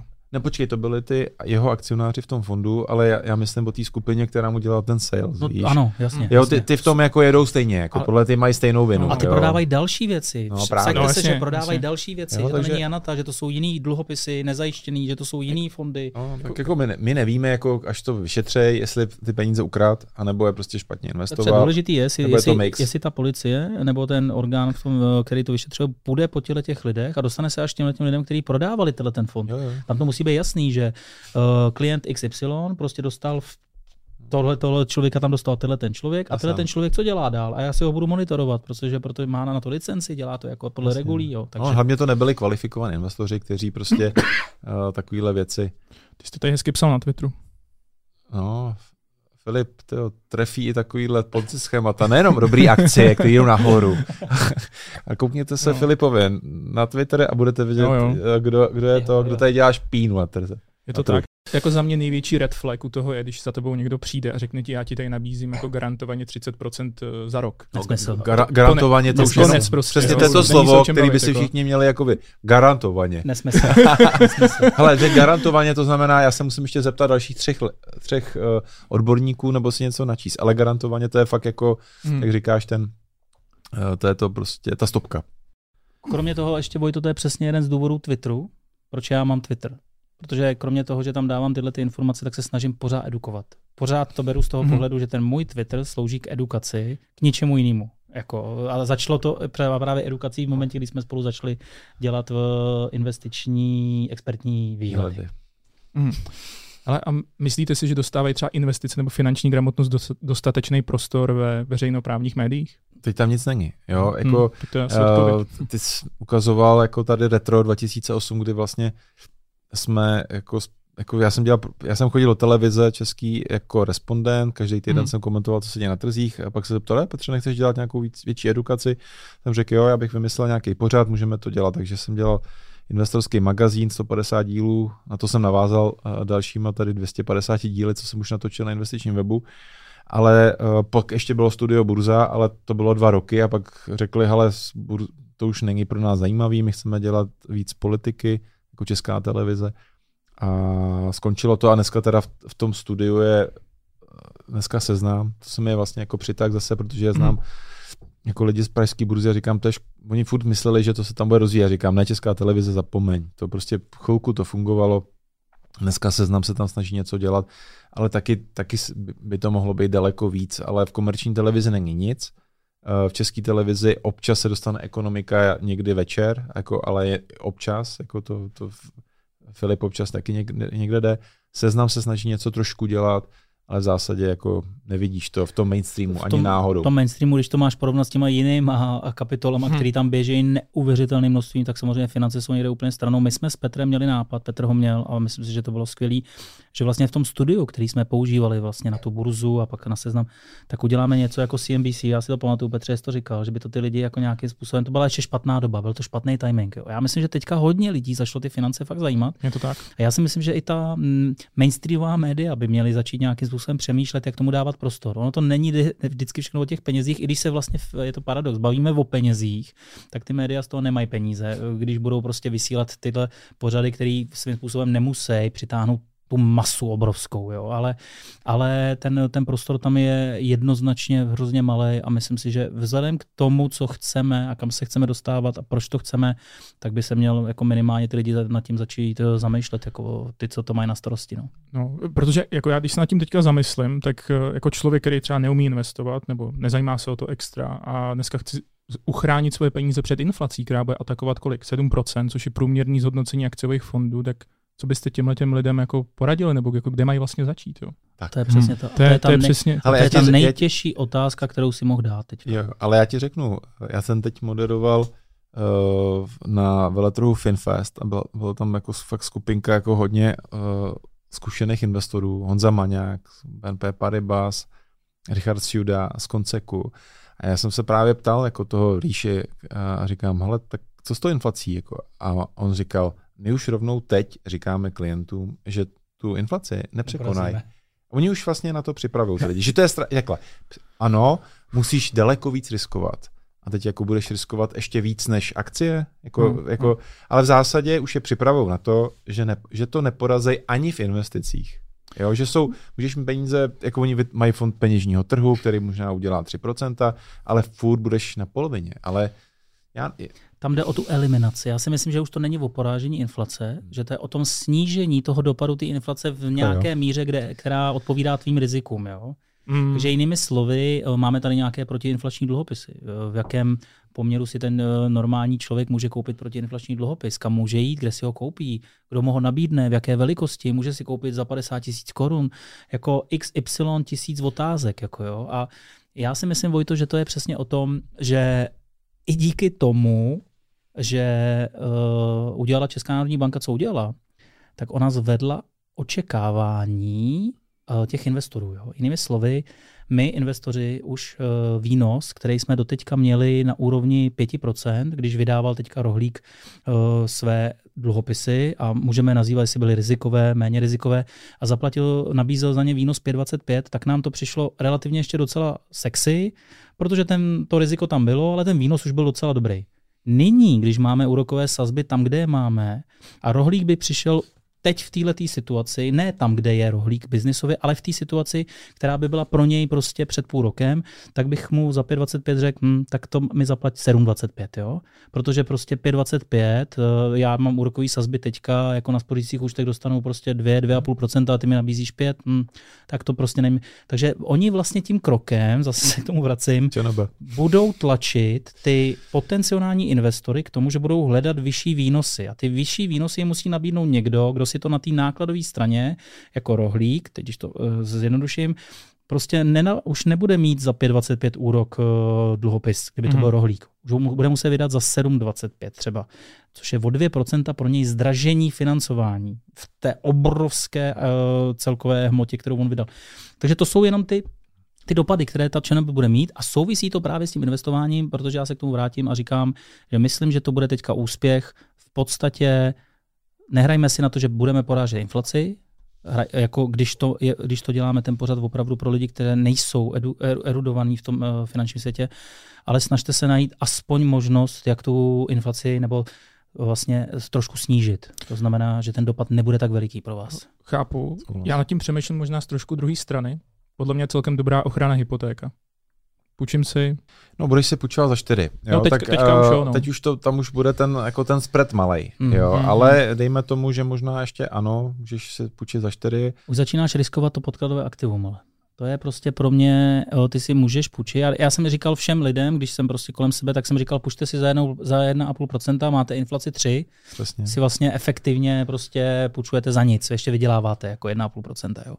A teďka se to všechno jako posunulo. A zase další ta věc, proč o to Takže zase, zase mluvím. A to je přesně, že bychom, že bychom mohli do toho detailu. Ale samozřejmě Vojto, chápu, že ty se na to koukáš z pohledu z toho, že když si dneska půjčíš za 3,5% nebo za 4% si vemeš hypotéku a máš inflaci prostě 5-6%, tak vyhráváš. Jak dlouho tady bude ta inflace těch 5-6%? Jo? Ty si vemeš hypotéku, zafixuješ si ji na 5 let, v tu chvíli se může stát, že za rok bude inflace 2%, a ty už se začínáš dostávat do toho jako problému, že vlastně platíš víc, než máš tu inflaci. Už to nesplňuje ten tvůj původní efekt, který si chtěl to vlastně To je- do toho, do toho dát. to je pravda, takže ty vlastně věříš centrálním bankéřům, že inflace je přechodná. To úplně přechodná, pojďme se bavit o tom čase. Mhm. A e, pro mě čas je, že když centrální banka řekne, že je přechodná, tak očekávám, že to je tři měsíce, čtyři, maximálně do půl roku. To si nemyslím. Ale myslím si, jak jsem, jak jsem říkal, že se bavím o tom, jestli v nějakém horizontu ročním třeba eh, ta inflace bude na těch úrovních, co je teďka, tak bych si troufal říct, že tak teďka zkusím, počkej, zkusím někde na ten, na ten svůj uh, horní feeling, ale myslím si, že když se nebude v rámci přesně toho, té eurozóny dít nic s úrokovými sazbama, tak tady prostě si budeme zvykat, že budeme tady tu inflaci mít takovou, takhle vy- vysokou, jako ji máme teďka, což je někde kolem 4-5% v rámci eurozóny. Mhm. A, a to si troufám říct, že bude, že bude i za rok. Myslím si, že nebude výš. Myslím si, že ty určitý faktory, které to teďka opravdu táhnou, jako Mhm. nějakým způsobem se utlumějí, to jsou hlavně ty dodavatelské řetězce, to jsou ty ceny těch vstupů, těch energií, které se prostě tím covidem neus, neuvěřitelně jako akcelerovaly a teď je toho všeho nedostatek, takže samozřejmě to zvedá ty ceny těch výrobních kapacit a prostě to, to, o čem se mluví, tak to si myslím, že ustoupí, ale budou tady jiné faktory, které budou hrát pořád jako ve prospěch té inflace. Takže já si myslím, že pojďme si říct, že budeme žít s inflací někde kolem prostě 5%, teďka rok, dva, to Mhm. si myslím, že může být ten scénář. Nemluvím o tom, když nastane nějaká černá labuť, když se stane něco, co bude jako extrémní, tak pak, eh, pak se dějí vůle boží teda. Abych souhlasil. Hmm. Jo, já jsem taky, jako určitě přechodná nebude, to už vidíme jako teď, to jako žádný přechod se, neděje, jako tady 5% v eurozóně může být trošku menší, samozřejmě ještě v porovnání jako v Americe ještě vyšší oproti eurozóně, ale zatím nic nenasvědčuje tomu, aby začala jako klesat. Zatím ten, ty signály tady nejsou Mhm. A ani ty eh, řetězce jako furt jsou takový ty mapy, kolik těch lodí ještě není schopný jako dojet do toho přístavu a těch je strašně moc, eh, dodávky. Ono to někdy vypadá, že už to jako možná píkuje, že prostě ty čipy už nebudou za sedm týdnů, ale za šest, ale jako, že by tam přišlo nějaký jako, eh, jsou taky úplně mapy, heat mapy a tam je jako, co si myslí manažeři, tamhle jestli přijdou čipy, jestli přijde něco jiného. A tam to je furt jako v červených, jo, že ještě se jako obrat neděje a chvilku to bude trvat, než se to dá do nějakého normálu a ještě nějaká černá labuť, jako já bych jako vsázel na dlouhý dob, dlouhou dobu vyšší inflace a jako 5% eh, a to je ta oficiální. No, no, Hmm. právě. Je to tak. Já ještě k tomu chci říct, to, že vlastně ta ekonomika není úplně efektivní. Jak vždycky říkáme, máme s oblibou s Petrem, říkáme, že ten labor market v té Americe, ten uh, pracovní trh je neuvěřitelně pružný. Když se něco stane v Americe, tak v podstatě do dvou, třech dnů je schopný uh, trh práce reagovat. Jo. Tohle to je ukazuje nám i v rámci těch čipů, i v rámci těch dodavatelských řetězů, řetězců. Podívej se na cenu nějakých komodit, třeba dřeva, paládia. Jo. To prostě byly ohromný jako nárůsty cenový a dřevo konkrétně se vrátilo o 50% dolů spadlo, ale když se zeptáš výrobců teďka, který ti dělají dřevěné krabičky na Vánoce, jestli mají dřevo, tak ti řeknou, že mají, že už ho dostávají, ale že mají pořád takhle drahý ceny, jako byly před těma dvěma měsíci, kdy Tak oni byly nemají aspoň spot, Takže- víš, oni takže- nemají spot. Oni nemají spot. A, a, a, takže chci říct, že samozřejmě ta efektivita se projevuje v čase, ale byly vidět i ty ceny elektřiny na tom spotovém trhu, jak jsme viděli, že vylítly někam prostě, tak se začínají pomaličku, polehoučku vracet. A ty ceny na tom trhu je jedna věc, a pak celý ten cyklus, to, co se děje v té ekonomice, ty dodavatelské řetězce, to od toho počátečního eh, člověka nebo firmy, která to prostě produkuje, dělá, zpracovává a dává dál do toho systému, tak to prostě trvá. Jo, takže já mám pocit, že přesně teď jsme šokově reagovali, zase se k tomu vracím a už se už to nebudu reagovat. Protože to prostě bude mít nějaký postupný, uh, postupný trend a myslím si, že ten trend bude, že to začne polevovat. A pak jenom doufám, že se nestane, že uvidíme, že začne klesat inflace všude v Evropě, v Americe, že ty ceny, eh, eh, ceny v těch vstupů budou klesat a Česká národní banka řekne, vidíte, to je proto, protože jsme takhle rapidně zvýšili rokový sazby, tak to bych fakt jako, to bych fakt nerad. Jako. Já se ještě vrátím k té edukaci. Uh, Petře, já jsem se tě chtěl zeptat, jak vzpomínáš na moderování pořadu Horký prachy s Danielou Kobzanovou. Jo, to byly takový uh, začátky. No tak uh, Filip si tam zahrál, Aha. Uh, to byl ten makléř. Vždycky Diana právě říkala, to je ten makléř, ty, jako, ty jsi tady takový jako nudný moderátor. Vždycky říkala, ale Filip ví, jak to chodí na Wall Street tady pražským. ne, to bylo, uh, to se úplně jako narodilo jako velmi rychle, nějakým způsobem to byl nějaký nápad, lidi, kteří měli Eh, kontakty na tu primu a tak jako se to vyměnilo za nějaký jako takový barter. Uh, jak vzpomínám to? No hele, velká zkušenost, Diana Kobzanová samozřejmě to je jako etalon, eh, jak tenkrát pro mě, co se týká mode, modelo, ona je taky modelka, ale i moderace, protože Aha. jako kromě toho, že byla, že tenkrát moderovala na frekvenci 1, tak uh, byla daleko lepší v tom se naučit text, to mi moc nešlo. A myslím si, že to bylo jako fajn, eh, že respektive, eh, co bylo na tom nejlepší, byly ty hrané scénky, že vlastně my jsme hranýma scénkama dokázali vlastně upozornit na nějaké věci, jako že prostě peníze v bance jsme dělali, že jsme šli vyloupit poštu. A pak jsme přišli s těma prachama, ty jsme to vysypali a, a Diana říkala, tak to si koupíme, že jo, prostě taková jako no. modelka v vozovkách. A já říkám, ne, musíme investovat. A, t- a, jo, a je to deset let zpátky a vlastně Aha. a tohle ta scénka, jak jsme prostě jako, jak jsem tam běhal v kukle prostě ve Vršovicích a fakt babička si myslela, že, že tu banku někdo vybral. to jsou jako prostě z toho fotky, jo. A, a takovýchhle, takovýchhle věcí, uh, jako každá ta scénka pětiminutová, jako to je přesně, ještě pak byl vlastně people meter, na co se ty lidi koukali. A byla scénka s Dianou, taková lehraná, lidi se koukali. A pak byl rozhovor s, s expertem. A začali přepínat, jasný, jo, jasný. přišli experti a konec, jo. jo. A když byla ta hraná scénka, tak to bylo jako, tak to bylo super. Hele, bylo to, já jsem moc rád, že prostě se něco takového dostalo do televize. Smutný je, že tenkrát ten producent to byl takový prostě, jak jsme se tady bavili o Janatovi, tak to byl hmm. takový Janata, takže já jsem vlastně natočil 12 dílů a dostal jsem zaplaceno za jeden. Takže to byla jako blbá moje... Takže pro mě to byla blbá investice, ale já jsem to... On věděl, že to vlastně je srdcový a já to dotáhnu. Aha. A já jsem vlastně s těma holkama, kteří dělali scénáře, že jsme na tom jako makali, já jsem to měl moderovat a věděl jsem, že jako nechci, aby to bylo jako fuck up. Takže jsem to dotáhl a furt jsem ještě si říkal, no tak on ještě ty peníze, dost, jako od něco dostanu. Nedostal jsem nic a část toho týmu, který to točili, do dneška ne. Takže takové jako, má to smutnou tečku. Dvě strany mince, jako vždycky. jo, jo, ale jako hele, zkušen, zkušenost dobrá, jako, až Diana na konci řekla, jako potom po 12. dílu, když už se na mě trošku zvykla, už jsem nebyl takový jako, říkal, ne, možná bych ještě s tebou něco natočil, nevím, jak to myslela upřímně, ale Aha.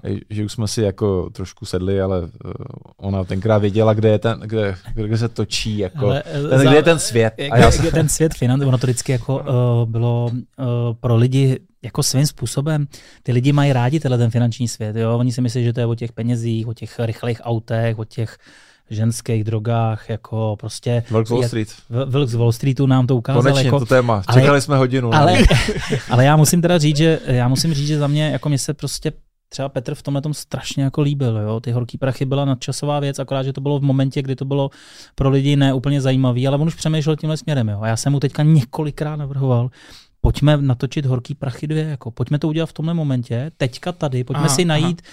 nějakýho partnera, protože tohle je přesně věc, která by se těm lidem nejenom edukativně, ale fakt jako i líbila. Já neříkám, že by to mělo sledovat jako osada, ale, ale myslím si, že by to mohlo být ne, fakt jako hodně dobrý. To je, to je skvělý nápad a tady tenhle ten týpek, co tady sedí s náma ve studiu, on má ta sluchátka, že teďka neslyší, tak sem nepřijde. Martin Janeš.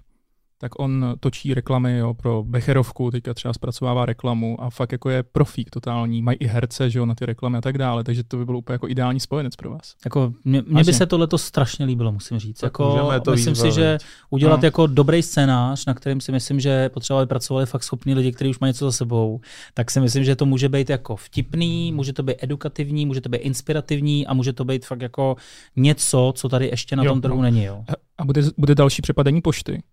Protože já bych chtěl hrát paní uh, za přepážkou. Ale já, já nevím, já jenom eh, vlastně chtěl jsem ještě říct k- jako k té Dianě, co jsem říkal před uh, natáčením, ale tohle to můžu říct, že ona, když vydělala ty první své peníze tím, že se svlékla pro Leo, Aha. tak uh, ona jako to není hloupá modelka, ona fakticky je zainvestovala. A to se mi na Dianě líbilo, že Jo. on, ona to dala nevím, ve spořce, tak to byl možná nějaký úplně, jestli to byl fond peněžního trhu, ale prostě to neutratila a řekla, že hele, tohle to jsem vydělal jako slušný peníze a, a říkala, na ty jsem nešahla. Tak jsem říkal, jsem se, všichni se ptali, že jako No jasně. Diano, jak, co si udělal s těma prachama, všichni, všichni tě známe z toho časáku. Tenkrát ještě časáku, že jo, to ještě bylo jako fakt retro, když jsi, když jsi měl časák. A, a to si kupuje někde v trafice, ne? Ten časopis. To se Tenkrát se kupovalo. kupovalo. To se kupovalo. Asi teda snad. My jsme Aha. to tenkrát ještě, já nevím, co to byl za rok, ale jako, jako šerovalo se to různě, Jo. my jsme si to půjčovali, koukali se, no, no, a to je jedno, a každopádně ona samozřejmě přispěla eh, k investiční edukaci v České republice. Diano, děkuji. To je skvělý. Děkujem. Já jí pak pošlu odkaz na video. Mě tak napadá, já jsem se potkal za svoji kariéru investičního bankéře vlastně s, se třema lidma, kteří vyhráli ve sportce. S dvouma jsem investoval a oba ty lidi o ty peníze přišli jako do, jeden do roka, neměl vůbec nic a další to měl za tři roky taky pryč. Fakt, a Hmm. to byly jako set miliony? Ne, nebyli. Jeden vyhrál asi 7 milionů korun, ale Hmm, bylo to opravdu ok. jako, že neměl žádný peníze Hmm. a do roka to bylo pryč, dovolený, auto, Hmm. opravit dům a bylo to. Rychlý. V té době za to koupil možná dva byty, si myslím, bez problému. No a ten další, tak to byl jako v desítkách a tam to dopadlo jako špatně úplně. No. Takže máte taky nějakou zkušenost, máte taky nějakou zkušenost třeba ze svého okolí nebo s klientama, který se dostali k velkým penězům, pak o ně přišli. Mě jednou kartářka řekla, to bylo hrozně vtipný. Že a, budeš prezidentem. a řekla mi toho hrozně moc a řekla mi jednu z věcí a to mi řekla jednou Filipe, si to do dneška pamatuju, že já jsem, jsem byl na tom výkladu těch karet a ona také se vytáhní si ty dvě karty, já jsem si je vytáhl a bylo mi 18, kartářka, černá kočka, byla to cikánka, fakt jako prostě taková, že to bylo, nevím, jestli to byl fake na mě celý udělaný, ale vypadalo to skvěle a říkala mi, vytáhni si tady dvě karty a teďka si ty karty vzala a normálně tak, já říkám, no tak to jsem tady ještě neviděla. To, jako, co, to se mi tady nikdy nestalo. A opravdu jako si pamatuju, že tam bylo ESO a byla tam nějaká desítka, bylo to srdcí, všechno říká, tohle je kombinace, Filipe, tohle vy nebudete bohatý, vy budete pohádkově bohatý Mm-hmm. a nebudete to mít z práce. Takže já od toho roku, kdy mi bylo 18, tak vždycky počkám, kdy je eh, ve sportce v tom eh, Eurojackpotu nad miliardu a vždycky vsadím. Vždycky to opepřím, vsadím prostě jako, protože já si myslím, že to je nesmysl, že jo, samozřejmě, ale říkám si, tak kdyby náhodou, že jo, tak to prostě zkusím, nesouvisí to s investováním s ničím, ale říkám si, jestli ta kartářka v tomhle tom bude mít pravdu, protože otázka je, co je pohádkově bohatý, Aha, jo, aha. a já si myslím, že to je pohádkově bohatý, že už je to nad miliardu, jo. Jo, když, jo. když jsem byl před deseti rokama, jak jsem říkal nad 100 milionů, teď si myslím, že to je nad miliardu. A takže to zkouším tímhle tím a zatím mi to nevyšlo, takže ale já v okolí nemám nikoho, já jsem nikdy skoro nic nevyhrál. Já nemám v okolí nikoho, koho bych znal, že by něco vyhrál a, a myslím si, že tohle to je trošku jako, jako, jako opravdu svět, který mě nepotkal. No, a Ale některý, asi. já znám teda jako jednoho miliardáře, který jako myslím, že je na třetině v tuhle tu chvíli špatnýma jako investicema, respektive prostě takovou jako důvěru v lidí, protože když jako někdo ví, že máš tyhle ty prachy, tak za tebou chodí a různě jako něco chce a, a tak dále. A když ty si myslíš, že je třeba dobrý jako uh, koupit baráky a tam dát ty svoje kamarády, který pak neplatí nájem a, a tak dále a v zásadě jako ne, nemáš diversifikovaný portfolio, tak jako můžeš přijít jako podle mě jako je, na- já mi podle mě plus minus je na třetině, což je škoda, no, z miliardy. Ale za nás je to jako ještě je to tak, furt ještě chci- hezký prachy, jo. Chci říct, že eh, to, co se asi teďka setkáváme víc a víc, já teda ve svém okolí určitě, tak potkávám jako hodně, hodně movité lidi a opravdu rádoby miliardáře, kteří se už spravují jinak, chovají se jinak a opravdu to kliše toho, že eh, samozřejmě peníze jsou starost. Jsou starost, ale vždycky říkáme, je lepší mít ty peníze, než je nemít. Je lepší mít tu starost těmi penězi, než je nemít. Jo. Ale, ale je vidět, že prostě jako, jestli si někdo myslí, že má prostě sedí na stovkách, milionů, miliardách, že to je prostě procházka růžovým sadem, tak není. Jako. Je to opravdu starost, i když to možná zní teďka strašně jako uh, debilně mm, a, a v podstatě si může říct, jakou může mít starost ten člověk, tak máš fakt starost, protože se mentálně hodíš do té pozice, že o ty peníze jako úplně o ten majetek nechceš už přicházet, chceš rozmnožovat a to na tebe vytváří tlak, že musíš o nich přemýšlet a investovat a alokovat a, a rozhodovat a to tě prostě do, do, dostane do situace, kdy prostě musíš dělat tyhle ty úkony. Když nic nemáš, tak se v tomhle tom smyslu jako nemusíš rozmýšlet, máš čistější hlavu, jako samozřejmě. No a ty se potkáváš s miliardářema. Ano. Co se od nich naučil?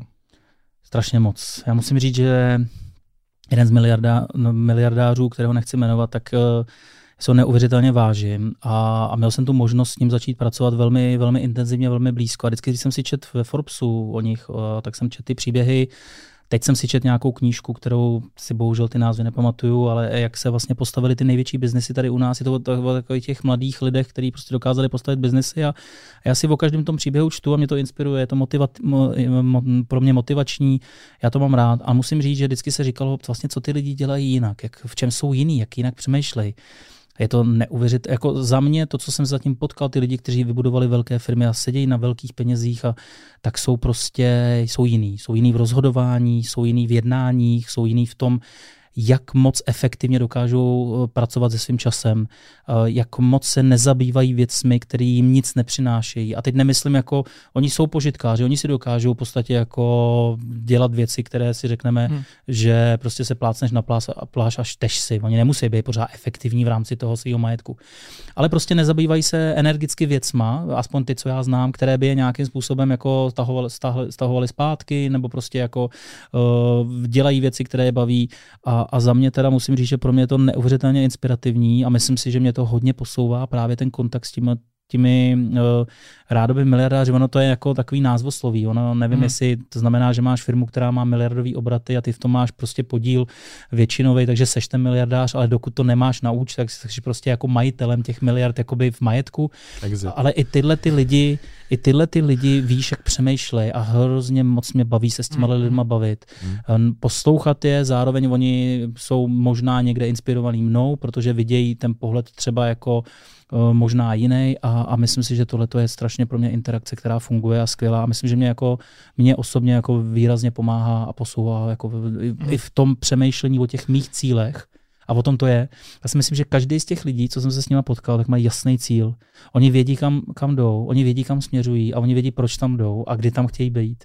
Hmm. A to jsou prostě věci, já jsem teďka někde říkal, že jsem měl napsat, napsané nějaké cíle svoje, ne miliardářské, ale nějaké svoje uh, cíle prostě, které jsem si nastavil a teď jsem se podíval do bloku. Ty máš v Excelu tabulku jako já? Ne, Bucket já to mám, list, to chceš splnit do 50? Já to mám opravdu, Petře, napsaný v denní. A to je jiná tabulka, Já to mám v takovém bloku a mám tam, ne, ne, já mám to, a já to mám opravdu, on si Petr si to dělá srandu, ale já jsem si normálně dokázal napsat nějakou svoji myšlenku, co chci a kdy, kdy chci být a proč tam chci být. Aha. A teď se dva, tři, čtyři, pět let, uh, let zpátky koukám a ono, ono se to stalo.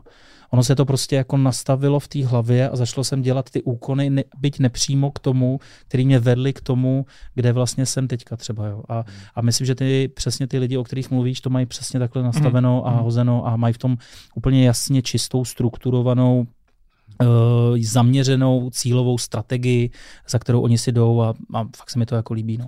Já bych jenom jednu, vět, jednu větu k tomu, jo, že to nemusí být vždycky tak jako promyšlený, systémový, jiný myšlení, jak říká Filip, a jako všichni dřou, jako to je jako bez pochyb, ale jako koho znám, kdo vydělal prachy, tak měl i štěstí.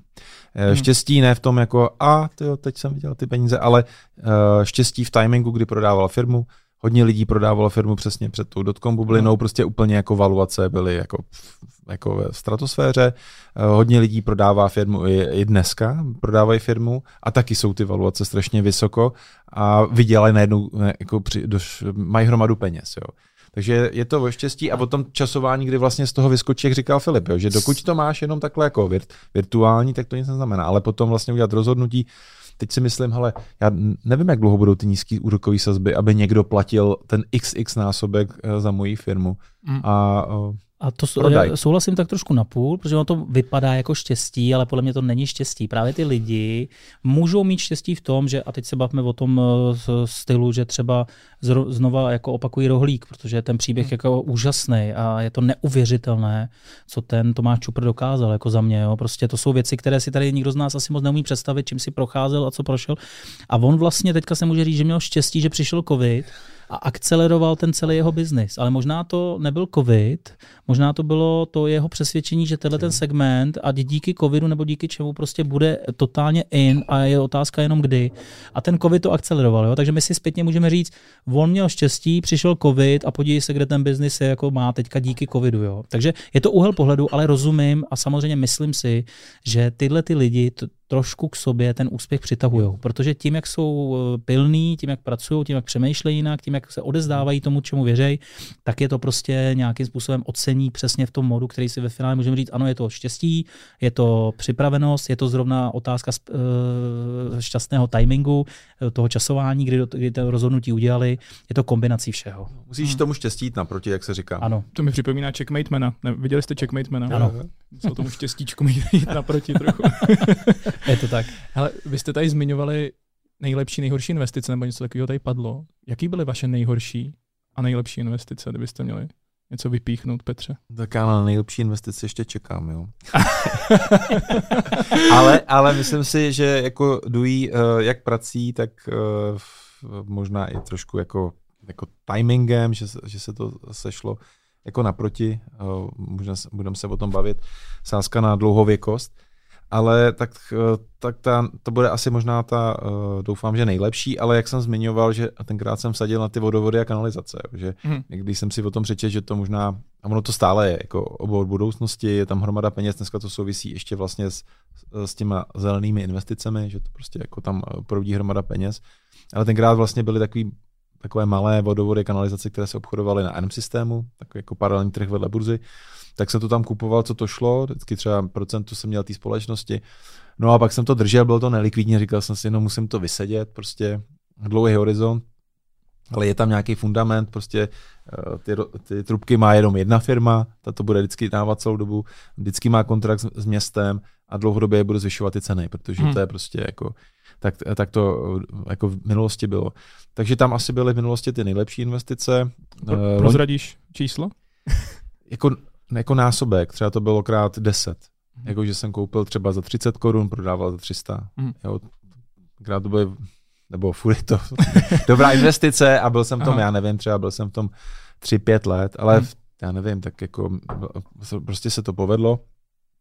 Longevity to je sázka navíc ještě možná. No a byly i špatné investice, jako, ale to byly díky jako špatné morálce. Jo. Já jsem, jako když byl ten dotcom, tak jsem furt jako si jako spekuloval, spekuloval jsem na pokles, jako špatně, často jsem prostě furt držel a myslel jsem si, že, to, že se to otočí a pak jsem to zavřel samozřejmě dole. Takový jako klasický chyby, který dělá investoři jako často, takže jako i 2008 jsem prodělal jako dost peněz, ale nejvíc v té dotcom bublině, jo, ještě, ještě, ještě první největší ztráty byly eh, dvojčata. To jsem si myslel, to jsem prostě jako nevěděl, co dělat. Takže byl jo. pan Excel, nebo co přišlo? No, bylo no, jako ano, tam byla, jako, byla panika, člověk měl ještě na páku věci, no, to prostě to Jo. byla rychlovka, prostě ty účty se mazaly velmi rychle v těch akcích. I tady jsem jako tenkrát vlastně padaly české akcie, jo, které jako Mhm. prostě s tím neměly nic souvis, jako souvislost žádná nebyla, ale člověk to měl napákovaný a prostě cena šla dolů, musel to zavřít, takže jako v každý krizi jsem prodělal dost peněz, ale něco jsem se dokonce, dokonce i naučil, jako trošku. Jako, lekce byly. OK. Co ty, Filipe? Eh, Prosím tě, u mě je to tak dáno, a já teďka, jak jsem asi doz, doz, dozrál, tak uh, já to mám trošku jinak. Největší a nejlepší moje investice životní uh, je do mé rodiny, do mé manželky, do mých dětí. Jo. A ono se to může zdát jako kliše, ale já jsem manželce několikrát pomáhal rozjíždět jako biznis, který měla nějakým způsobem nastavený, že, že mu věří, že ho chce a, a, a nějaké nám nevyšly, nějaké nám vyšly a bylo to řádově jako jednotky milionů, že to nebylo úplně jako zanedbané, zanedbatelné. A to se mi neuvěřitelně začíná vracet, nejenom v té pohodě a v tom, že já mám úžasnou ženu, s kterou jsme už 24 let a ono to fakt všechno funguje, ale v tom, že jsem jí vlastně splnil i ty její životní sny. A když už máš prostě ten partnerský vztah, a, tak ti jde vlastně o jedno, aby si se postaral o tu svoji rodinu v tom, aby ta rodina byla spokojená, šťastná. A, a ta manželka je a tím, jak je šťastná, spokojená, dostala se do nějaký podle životní fáze, tak vlastně to dokáže uh, implementovat na celou tu rodinu. A my, my jsme strašně spokojení. Jo. A tak to byla skvělá investice. Mm a plus moje děti. A já si pamatuju, že jsme s tím strašně bojovali. Měli jsme období, kdy uh, moje děti začaly chodit na britské školy a my jsme na to nebyli úplně připravení finančně, nebylo to úplně levné a bojovali jsme s tím a museli jsme si odříkávat úplně strašně moc věcí i, i v době, kdy jsme právě přišli o nějaké peníze tak jsme prostě všechno vsadili na to, že ať se bude dít, co se bude dít, tak prostě do těch uh, dětí ty peníze budeme pořád investovat a dávat.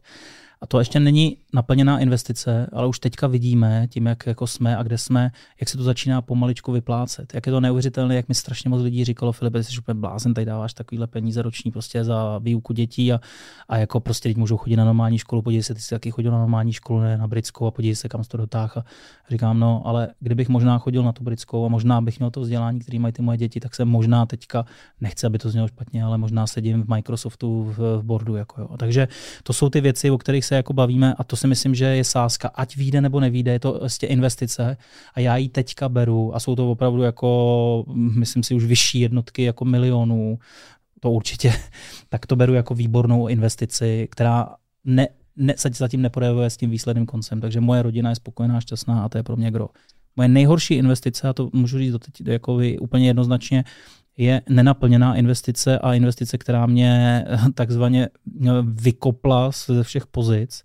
A já už jsem to někde povídal, že jsem měl hodně zainvestováno v Apple, když byl na začátku a měl jsem tam jak, jak eh, akcie, tak obce a měl jsem to opravdu ve velkém, měl jsem to u několika obchodníků, skončil jsem zrovna ve ten kompany, prostě bylo to takový období, který nějakým způsobem bylo pro mě jako na jednu stranu lehké, na druhou těžké. Já jsem si vyhodnotil ten Apple jako nejlepší investici kdyby se mi to podařilo a nešlo tam o nějakých 14 dnů, tak tady teďka sedím jako, řekl bych, stovkový milionář úplně takhle, možná už bych byl miliardář, hmm. nevím posadilo mě to úplně zpátky, naopak eh, to bylo velmi neúspěšný, takže jsem, takže jsem zaplakal, ale musím říct, že to byla jedna investice a druhá investice, jak říkal Petr 2008, my jsme taky v té době blbli, jeli jsme hodně marže, jeli jsme prostě, byli jsme jako makléři, který prostě jsme tomu super rozuměli, takže jsme byli na koni, takže jsme to ještě všechno super páčili. Já si pamatuju, že jsem fakt jako měl někde nakoupený Orko, ECM a, a CTV za tisíc korun a, a říkal jsem, že to nikdy už nemůže jít pod tisícovku, jak to potom stálo těch 40, tak to už bylo fakt, jo, protože už jsem tam nebyl, samozřejmě to byly stoplosy a tam jsme prodělali fakt hodně, hodně mm-hmm. peněz. Já si pamatuju, že to byl tak strašně smutný příběh, protože já jsem to už pořád nepočítal. Já jsem akorát věděl, jak mi volají ty lidi, jak padají ty trhy, jenom jsem si říkal, no tak přijdu domů, jak se podívám na ty tabulky a tam to ani nechci vidět, takže jsem si tu tabulku ani neupdateoval. A v podstatě v tu chvíli potom někdy na konci dne, když jsem to všechno stoplosnul, tak mi přišlo takový to vyučtování, jakože vidíte, kolik tam jste. No strašný. Jako hmm. strašný, byla to šokovka.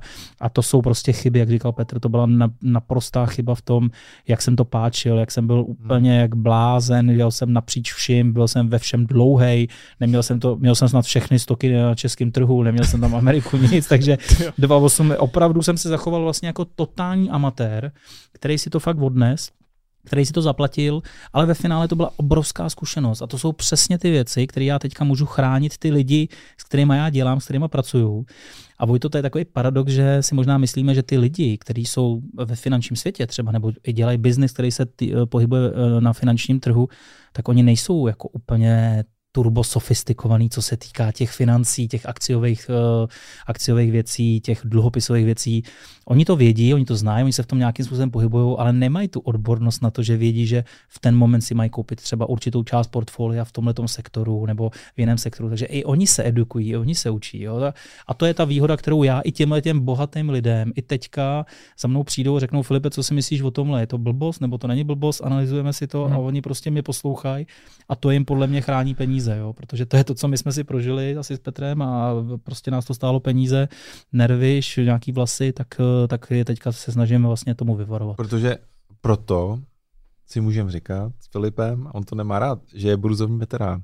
A on mi taky říká, že jsem burzovní veterán. A my občas, já samozřejmě zvu do studia i mhm. lidi, kteří vlastně s náma začínali a jako tím je jak nám, že jo, ale jsou na tom trhu jako dlouhou dobu, prostě fakt se snaží i stále ed, i edukovat uh, ty lidi. Já vždycky říkám, a vítám tady burzovního veterána. Říká, proč mi říkáš veterán, mě jako 40 plus?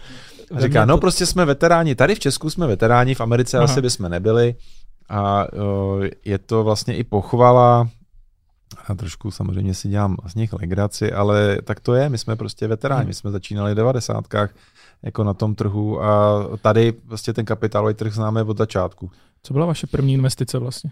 Úplně ta první, ten první stok. Já jsem měl Galenu, ještě jako z, z kuponový mm. privatizace. Já Vertex. Hmm. A taky kuponová privatizace. No, no, no. Protože já jsem, já si pamatuju, že za mnou přišel kamarád, když mi bylo 18, hráli jsme nějaký florbal, já jsem se rozmýšlel po škole postřední, co budu dělat, mám pocit, že to bylo postřední, jo. A, a vlastně jsem nevěděl, on za mnou přišel, když jsme hráli florbal, a říkal, hele Filipe, já dělám pro nějakou firmu, která dělá cený papíry a my jsme, my jsme tě tam potřebovali. Já říkám, co budu dělat? Jako, a, a on říkal, no budeš nosit uh, nějaký papíry mezi střediskem cených papírů a obchodníky. Já ti to vysvětlím, je strašně jednoduché, já ti to vysvětlím. No a samozřejmě to bylo přesně klasicky, to byly úplně jiné metodiky. Jo. Kdyby, kdyby, kdybych vám to vyprávěl, tak se budete smát, jak to fungovalo, jakým způsobem jsme si telefonovali. My ne, my jsme dělali back office, takže vedle mě seděl makléř, do dnešního dne si ho pamatuju, že to byla podle pro mě modla, kdy on dostal nějaký kumulativně sehnat order 10 000 kusů, teďka řeknu jako Vertexu přesně a začal volat po tom celém trhu a čau buddy a to jak se máš? A tady máš nějaký Vertex, abych něco koupilo, ale nemám nic, buddy, zavolej tomu, jak zavolal se tomu a teď to a mu říkal, jo, mám tady 20 kusů, no tak mi to naspáruj, tak počkej, já to tady dám. Tak to dal tomu Kejlovi, ten Kejla to vzal, takhle běžel na to středisko cených papírů, vypořádal to s tou druhou protistranou, která tam byla a makléř byl jako eh, prostě eh, hero všech těch, že jo, a Kejla tam lítal na tom středisku cených papírů. A takhle jsem se vlastně k tomu jako probojoval, až jsem vlastně sám jsem pochopil, že bych si to na tom Vertexu, na té kuponové privatizace, protože tam byl jeden zásadní tam na to mohli zbohatnout skoro všichni. Tam byl obrovský rozdíl mezi obchodováním na burze a na RM systému.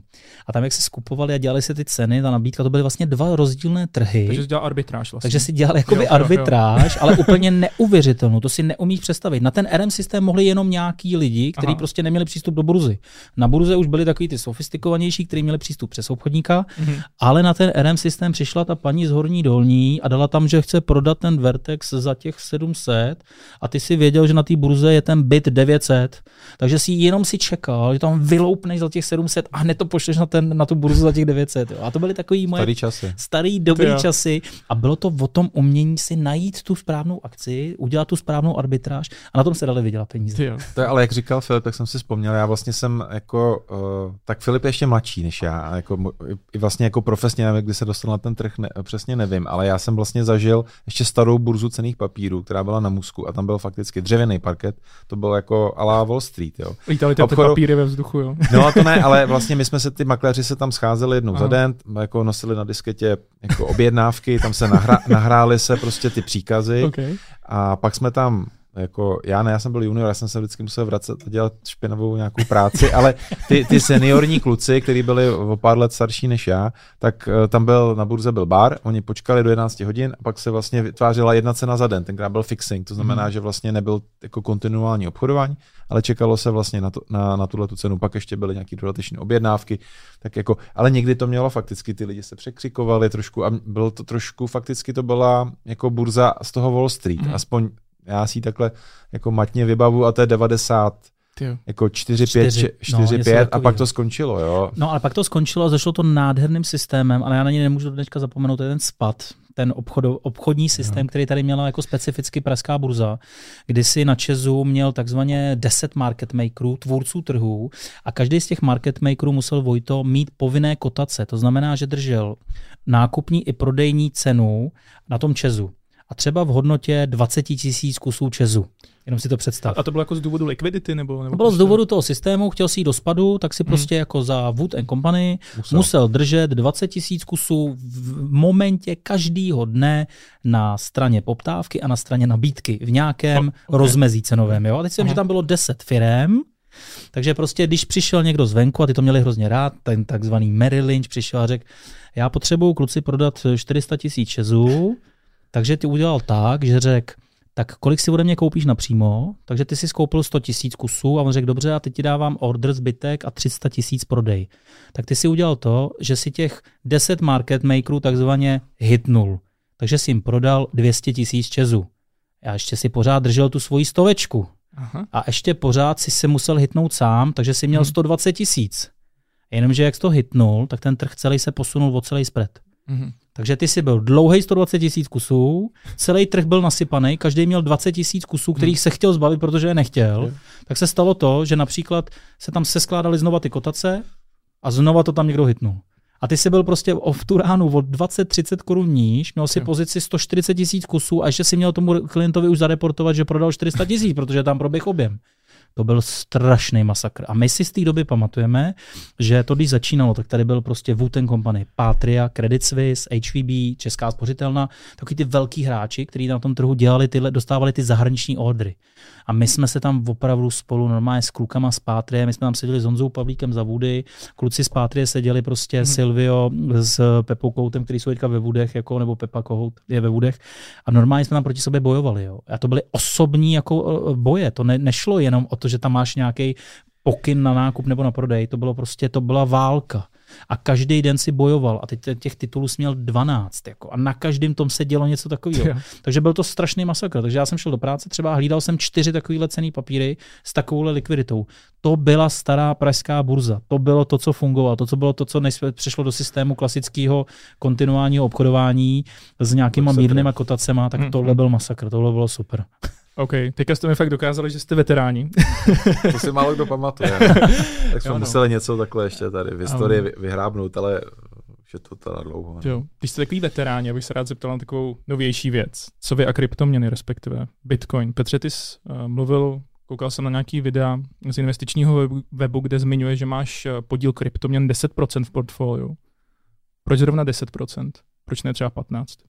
Ne, proč zrovna třeba ne pět, jo? Já jsem Mhm. mm-hmm. jako byli, my jsme tam měli eh, několik takových článků, jestli něco od Goldmanu, pak uh, od CFA institutu, kde uh, vlastně se snažili namodelovat přidání portfolia do klasického, uh, nebo pro, přidání Bitcoinu do klasického portfolia, co to Mhm. vlastně dělá, jako s kolísavostí, co dělá s výnosnost, výnosností toho portfolia. Tam se dost, dostávali, že to dává smysl 4-5, jo. Takže tohle to asi bych se jako chyt, uh, maximálně se chci dostat na 10, Mhm. ještě ani- tam v tuhle chvíli jako nejsem. Průběžně fu- pořád jako do toho investuju, uh, mrzí mě, že jsem nezačal investovat dřív, když už jsem dělal před sedmi lety rozhovor s Markem Palátem Hm.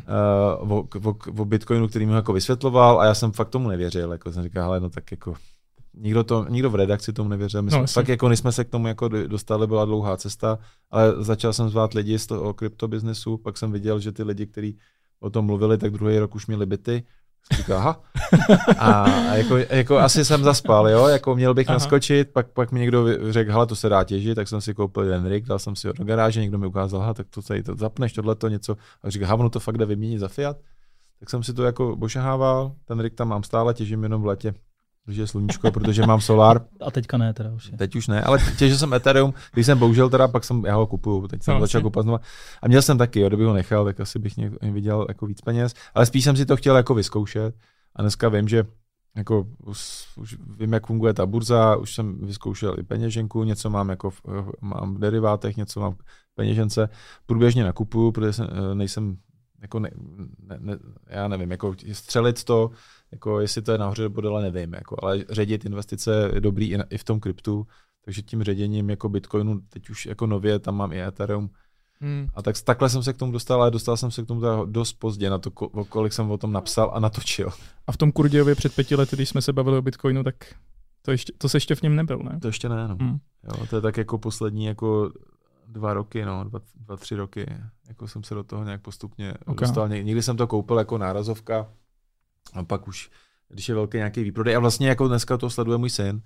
Ten, Aha. jako ten uh, začal právě trošku jako s, s krypto, kryptomělické. Tati, tati, dneska to hodně spadlo, měl bys to koupit. A říkám, fakt, jo. Já tam mám příkaz jednu za týden. Je to se koupí, já neřeším cenu. A říkal, jasně. je to dole, ale jako častokrát jako měl pravdu, když to bylo těch 30, že jo, říkal, teď to musíš vzít, když to spadlo strašně. Já jsem říkal, no tak jo, tak ale Mhm. a to je jedno. Každopádně uh, asi do portfolia to patří. Nějaký OK, míře. OK. Takže No. už si myslíš, že to je jako standardní součástí portfolia. Teď už určitě ano. Ještě se zeptám na jednu věc, než přejdeme k Filipovi a ke kryptu. Sleduješ NFTčka? Vnímáš to nějak? Ještě jsem to nenastudoval tak, abych do toho začal investovat, ale teď jsem jako, zrovna jsem nějak tweetoval, že v Coinbase řekla, eh, měli výsledky, mm. tak jsme viděli, že to trošku spadlo, jak to šlo nahoru. Uh, jedna věc, ty výsledky nebyly tak, uh, tak jako dobrý, jak investoři čekali, ale co řekli, že právě, že si myslí, že tenhle ten sektor bude příští rok vydělat víc peněz než samotný obchodování v kryptu, tak to jsem si říkal, aha, to něco asi znamená, chtějí na to vytvořit vlastní platformu, ale ještě bych potřeboval někoho, kdo by mě do toho jako, jako dostal, abych to jako pochopil. Jako mě trvalo chvilku, když jsem pochopil Bitcoin, hmm. Ethereum taky mi chvilku trvalo, takže jestli mi někdo tohleto jako fakt jako vysvětlí a jako vysvětlí tak, že fakt budu vědět, jako dobře, tam, se, tam je to č- hodně čistá spekulace, ale dejme tomu, proč ne, si tam jako trošku zahrát. Jako na super video na NFT má Petr Mára, no, to je takový technologický evangelista, nebo prostě jo. zajímá se o technologie, teďka i o investování. A za mě to hezky vysvětluje, tak eh, na to doporučuji určitě mrknout. Kouknu nebo ho pozvu a vysvětlí to i uh, divákům investičního no, no. webu. A musím dělat edukaci. Já dám link pod video. děkuji, děkuji. tak jo. Filipe, co ty a krypto? No, jestli Petr jede v tom vlaku, který jako už se rozjel dávno, už, už, už je vyjel z té stanice a Petr je tam v tom posledním vagónu, jako mm-hmm. podle toho, co mi vypráví, tak já jsem za tím posledním vagónem a držím se tam za tu nápravu, ale prostě nechci se pustit. Jo? Takže bych to asi jako přirovnal k tomu, že vím, že to je nedílnou součást dalšího dění, co se tady bude Aha. dít. Vždycky si říkám, když přijde právě nějaký mladý kryptomaniak teďka a bude začínat stejně jako já, protože teďka se rozhodne do toho jít a ta, ta generace těch mileniálů takové fázi jsou, tak si pořád říkám, že není pozdě, takže samozřejmě já to beru tak, eh, že eh, kapacitně eh, na to prostě nemám čas Vím, že mám zainvestováno něco prostě v nějakých kryptech, dokonce jsem to i jako zase tweetoval, eh, že přesně při tom propadu to byl prostě můj první nákup a byl jsem fakt jako měl možností strašně moc koupit eh, dlouho, dlouho předtím. Držím, neprodávám, nekoukám se na to, když eh, Bitcoin nebo v rámci toho půjde níž, budu si dokupovávat, budu tam chtít mít budovat si v rámci svého portfolia nějakou stabilnější pozici, beru to spíš z pohledu toho, že ten blockchain mě zajímá a musím říct, že teďka, jak jsme se bavili, jak mě zajímá i ty NFTčka, protože si hmm. myslím, že to může být fakt součást nějakého většího biznesu. Nedokážu si představit, jak to dokážu přetavit do toho svého modelu. A hrozně bych si přál, jako když se bavíme o nějaký té budoucnosti, prostě máš tu firmu a prostě máš tam všechny ty jako klasický asset, který všichni umějí a máš tam prostě tam v rohu ti sedějí ty kryptoborci, který ti říkají, jo, jo, Filipe, tak teďka prostě je naprosto totálně DoorDash, ne DoorDash, to ne, to právě není kryptoměna, ale uh, jaké, jakákoliv z těch kryptoměn, no, Shiba Inu něco, protože, a ty řekneš, jo, řekněte mi důvody, jenom co se tam děje, proč to je takhle a ono to funguje to je takový můj jako, taková, taková vizionářská ta hmm. mapa a myslím si, že jako kryptoměna a v jakýmkoliv podobě tady s náma bude. Blockchain je prostě naprosto unikátní věc, kterou si teďka nedokážeme vůbec domyslet. Je to internet prostě v 90. kde jsme vůbec nevěděli, co nám to skýtá za možnosti. A to je o tom blockchainu, je to o tom podkladovém aktivum, který ten blockchain je a, a to je nesmírně podle mě silná zbraň nejenom té decentralizace, o které všichni mluví, ale o tom, že je to něco, s čím se prostě už musí počítat, brát v úvahu, že to tady je, je to určitý nástroj na tom finančním trhu, určitý aktivum a, a, a se všema plusama a mínusama, které v podstatě takové jakékoliv finanční aktivum prostě eh, na tom trhu můžeme vnímat. Hmm. No. Jak řekl jeden, teď nevybavím si to, jednoho velkého investora z Wall Street, prostě taky legenda, ale jemu je prostě 70 plus a on říkal celá otevřeně, já už jsem tak starý, že já prostě tohle to nepochopím a proto do toho nebudu investovat. Prostě je to taky hmm. souvisí to s věkem. Jako tohle, jako no, to ta investice no. Myslím, je úplně... Gene Munger z toho, z Berkshireu. Že jo, nebo někdo prostě, že, že, to jako prostě jako, no, jako, že, že, to prostě... Já na mě moc. No, prostě. přesně. A investoři říkají, a proč to tam nemá, když ty máš tady ten hedžový fond a tohle, když tam máš jenom peněz, jako když víš, co se tam děje, můžeš tam spekulovat, ale prostě on říká, já už to nepochopím. Jako, hmm. už to nepochopím a nechci, aby mi to někdo vysvětloval já jsem možná stará škola, snažím se tam najít jiné příležitosti, neznamená to, že prostě jenom krypto, prostě příležitosti jsou na akciovém trhu a zůstanou, jsou tady prostě nové věci, IPO, spaky, dá se furt tam hledat private equity, jako není to, že prostě jako teď už bude krypto a zapomeňte jako na kapitálový trhy, tak to není, stále víš tu tržní kapitalizaci, prostě jako roste, já myslím, hmm. 3, 3 biliony, hmm, něco, tak, něco hmm. takového jako toho trhu, je to posun, že nedávno jsme slavili jedničku, hmm. ale je to furt jako já proti zlatu se to někdo porovnává, že to je zanedbatelně. Jsou to pořád dva no. podniky na Wall Streetu, no. Apple a Amazon. No takhle, když Bitcoin bude desetkrát větší než je dneska, tak už je velký jako zlato. Tak už se Mhm. to k tomu dostane. Mhm. No a tak, Tak jako no, ještě Ale cesta. pořád jsou to dva podniky na Wall Streetu. To je, to je Apple pravda. a Amazon. V tržní kapitalizaci, tržní ano. kapitalizace. No. Jako u, u toho Bitcoinu, nebo většinou diskuze o Bitcoinu, když se baví člověk jako s klasickými investory, tak já tam vidím tu chybu, že oni úplně jako nemají nastudovaný Bitcoin a pak zase lidi z kryptosvěta nemají zase jako úplně hluboký znalosti investování, ale teďka poslední dobou bych řekl, že narážím na lidi, a to je mu nějaký jako subjektivní názor, který už mají nastudovaný obě věci. Já znám opravdu málo lidí, kterým by se Bitcoin nelíbil. Jo, že, že, jako většina lidí prostě už to teďka považuje za klasickou investici a je už jen otázka času, než prostě do té banky ty lidi dojdou a, a ten Koupí Bitcoin tam to bude. v, ve spořce, na přepážce.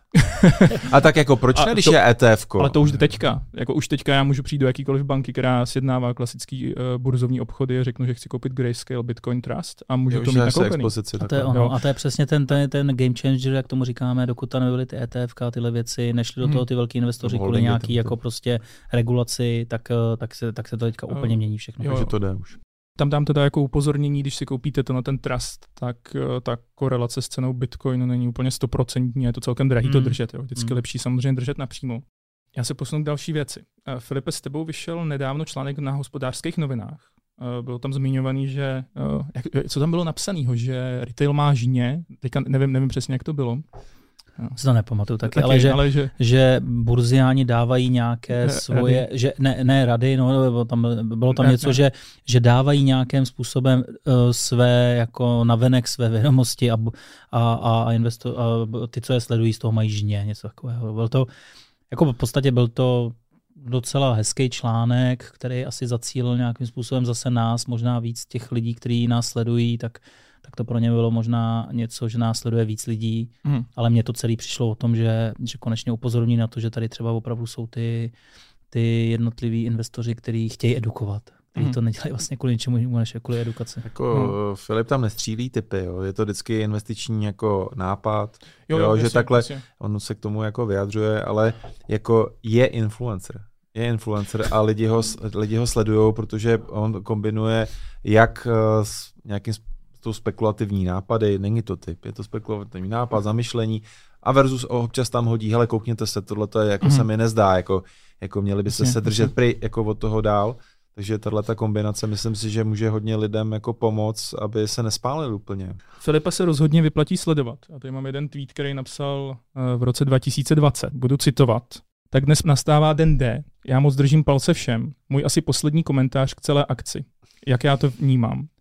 Pilulka je mimořádně atraktivní investice. Hospodaření i valuace slibují růst. Jo, takže to, to byl tvůj poslední tweet v té době o pilulce. Od té doby ta pilulka vydělala, kdyby to lidé koupili při IPO, nějakých 278%. Což je jen tak To mimochodem byl call. Kdyby jsme to, To kdyby jsme to cool. srovnali s Bitcoinem, tak to vydělalo víc než Bitcoin od té doby. Já se tě nechci ptát, jestli se vyplatí sledovat tvůj Twitter. taky se může, taky se může mílit, že jo, proto určitě, tam určitě. je to prostě, to není jako, ale asi ale, jo. ale ne to, co chci říct, že se, že se určitě vyplatí sledovat oba vaše Twittery, to je jasná věc. A jak ty to vidíš s pilulkou dál? S pilulkou to vidím dál tak, že eh, to, co se stalo, tohle bylo někdy v říjnu, mám pocit, 2020 a máme vlastně rok, tak za rok eh, se ukázaly dvě věci. Že ten management, na který já vždycky sázel, a to jsou kluci kasovi, Mhm. tak prostě to mají v hlavě naprosto perfektně nastavený. Oni vědí, co chtějí. Oni i teďka, když se s nima budu bavit dneska, tak nespichli, nezměnili ty názory, ten po- pohled na, na svět, na život, um, jsou biznisově založený a, a neblázněj. A oni to měli takhle prostě v prvopočátku. Takže ten zase ten cíl, o kterém se tady bavíme, oni jsou jedni z nich, eh, mají jasně nastavený, vědí, kam jdou a vědí, proč to dělají. Uh, oni vlastně splnili pouze to, co de, eh, vlastně deklarovali na začátku. Takže za mě Pilulka udělala zhodnocení relativně rychle a možná to udává dva směry. První směr je, že ta valuace, kterou jsme mi nabízeli při tom IPO, na kterou já jsem opravdu jako tlačil, aby jsme se podělili s tou širokou veřejností o to, aby mohli skutečně se dostat k IPO, který bude pro ně výhodný a nebude výhodný jenom v momentě, když to nebudou chtít ty institucionální klienti velký a pak jim vždycky většinou odpadne ten plevel, Mhm. tak to, dá, tak to dáme tomu retailu, on to zdobne, to byla historie. A teď jsme opravdu těm retailu, tomu retailu čistýmu, který v podstatě jako do toho zainvestoval, nabídli opravdu jako sexy valuaci. To byla, jed, to byla jedna rovina.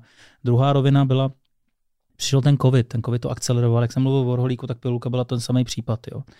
A třetí rovina byla, že my jsme na začátku říkali celou tu tezi toho, eh, že náš cíl, a to je přesně Vojto o tom, jak jsem mluvil o těch cílech, je se dostat na hlavní trh, na hlavní burzu a že tam teprve se začne odehrávat ten příběh. A ono to k tomu směřuje. Mm. A není to jenom tím hospodaření, není to jenom tím, že se udělali nějaký FRFS čísla, který prostě potřebuješ mít k tomu, aby si to prostě mohl jako splnit, ale je to o tom, že prostě ten cíl, ne, tohle je nějaký mezičlánek a ten cíl je o tom, že se dostaneš na ten hlavní trh a na ten hlavní trh jsem stoprocentně si jistý, že pilulka půjde. V tomhle modu, když se tady nebudeme bavit o valuacích, protože na valuace přes pilulku je tady prostě u nás jenom jediný investor, kterýho já mám velmi rád, on je pragmatický a, a myslím si, že ví, co dělá a proč to dělá a, a tak si myslím, že Dašura by nám to tady jako zanalizoval, zanalizoval mnohem efektivněji než já, ale samozřejmě ty čísla známe, já jsem vždycky šel do detailu a, a di, di, u mě je vždycky to, že když já něco dělám, tak tomu musím stoprocentně věřit, abych to dokázal svým klientům prostě okomentovat, abych to dokázal přesně tímhletím tweetem zapromovat, protože dáváš kůži na trh. A já jsem šel z kůží na trh, já jsem tomu tak nesmírně věřil, protože jsem šel fakt do detailu. Seděl jsem s těma klukama, bavili hmm. jsme se o číslech, o té strategii, o všem, proto jsem byl schopný toto udělat. A, a vlastně eh, když se mě ptáš na to, co pilulka bude, bude dál, bude dál pokračovat. Možná ten růst ale nebude tak už uhrančivý, protože jsme si na to trošku zvykli. A jak si zvykneš na ten růst, tak se taky zase musíš trošičku vrátit do té reality. Jo? Ono, ten růst jako teďka neadekvátně, úplně si myslím, že ta tržní cena mm. je prostě teďka v podstatě fair, fair nastavená a může se stát, že se rok nebude s tržní cenou nic dít, protože prostě bude fair. Protože ta valuace, kterou jsme si nastavili a možná ty vnější vlivy, které budou, o kterých se teoreticky zase vracím k ČNB a nevíme, jak to ovlivní pilulku nebo neovlivní, ale eh, vzhledem k té nákladovosti a všem těmhle těm hmm. věcem to určitě budou cítit také. Takže uh, v tu chvíli si myslím, že tam třeba nějaký výrazný úplně jako teďka upside, kdybyste mi řekli, dneska si můžu zainvestovat mm. do pilulky za 1600, kde ji vidíš Filipe za rok, bych se troufal říct, že můžeme se pohybovat do 2000, jako, že to může být, což by bylo pořád jako hezký zhodnocení 20%, ale na druhou stranu nejsem o tom úplně přesvědčený. Myslím si, že ten dalším milníkem bude ten vstup na ten hlavní trh. Uvidíme, kdy bude. A, a to si myslím, že bude další stimul, protože do toho začnou hmm. nastupovat hmm. jiný institucionální investoři, kteří si nějakým způsobem tu pilku zase vyhodnotí a, a vyhodnotí nějakým způsobem hmm. jinak, než to teďka dělá ten český trh. Jo? Každopádně zdravíme Jardu Šuru. A když jsme u těch investičních nápadů, tak já bych se tě, Petře, rád zeptal uh, na tvůj fond kterého mám vždycky problém ho vyslovit, je to longevity. Longevity. Longevity. longevity. Okay, takže, takže longevity. longevity no. A v souvislosti s tím, uh, co kdybych do něho chtěl investovat jako drobný investor, možníš mi to, nebo jak tohle to přesně funguje? A dru- druhá část otázky, o čem ten fond vlastně Tak, uh, když si přečteš tuhle knížku, Konec stárnutí, já jsem ji sem přines, jo, Aha. od uh, Davida Sinclaira, tak uh, pochopíš, proč je to megatrend, hmm. jo, a je to bestseller jako New York Times, ale uh, to je jedna jako z cest, jak se dostaneš k longevity, ale uh, je to fond kvalifikovaných investorů, investice uh, od milionu korun, neveřejná nabídka. Dneska vlastně děláme nějaký třetí, třetí úpis v rámci tohoto fondu. Zakládáme ještě fond v zahraničí, nějaký SICAV. Uh, náhoda, jak se člověk dostane k takovým jako, takové věci. Ze širší rodiny jsem narazil na Petra Šrámka a ten mi říkal, hele, já se pohybuju v tomto eh, biznese, eh, pomáhám startupům, dělám inkubátory a mám takovouhle vizi prostě udělat fond, který bude investovat do společností, které prodlužují lidský věk. Nemůžeš mi s tím nějakým způsobem pomoct a já třeba znám toho Davida Sinclaira mm-hmm. a s ním rozvíjím nějaký projekty a já jsem s ním jako seděl a vlastně teď ho vnímám už jako delší dobu a mně fakt přišel jako takový místní um, já nevím, já bych jako tak velký vizionář, uh, a který tomu tolik věří, že prostě mm. musím ho nějakým způsobem podpořit a jak uh, svojí energií, tak svýma penězma, který jsem do toho fondu dal. Ale v zásadě, uh, co to je konec stárnutí? On sám si myslí, že, uh, že tady bude do 130. Mm. Uh, když se s ním bavím, tak uh, on už je, on mluví o, on jak Elon Musk, on mluví o tom, že jednou prostě bude na Marsu, jako prostě se vydlet a takovéhle věci. A je starší než já a já ho ne, jako nechápu, jo. Ale uh, právě to zapálenost mě tak strašně u něho baví, že prostě snaží se v rámci tohoto segmentu, bavme se, že to je nějaký segment biotechnologií, Bavme se o tom, že uh, 130 možná ne, ale že tady to longevity hlavně znamená vlastně odálit nějaké nemoce, které dřív nebo později na každého přijdou, ale ty nechceš být nemocný v 60, ale prostě nikdy přijde nemoc, ale mě, ne, neměla by přijít v 60, ale až 80. Mm-hmm. Takže vlastně prodloužení toho aktivního života uh, v rámci do, dobré prevence, dobré diagnostiky a dneska už nějakých zlomových věcí, které vlastně tady popisuje David Sinclair, že vlastně můžeš vlastně tu křivku otočit. Já tomu už začínám věřit. Vím, že v mhm. některých mm-hmm. věcech se dají zpomalovat. My jsme založili kliniku, já jsem jako Eh, klient, ne, nejsem pacient, ale jsem klient, procházím si tím uh, tou klinikou, kde prostě rozbor DNA, moči, krve a vlastně už mám nějaký suplementy a snažím se to vlastně nějakým způsobem jako brát a hmm. předcházet uh, tomu stárnutí, protože hodně věcí, i když třeba strašně sportu a najednou v DNA, DNA mi vyšlo, že prostě mám sklony, že prostě můžu mít problémy se srdcem a že bych se už teď měl chovat nějak tak, hmm. abych vlastně ty problémy neměl v 60, první infarkt, ale třeba v 70 a to člověk ocení, jo, 10 let života aktivního.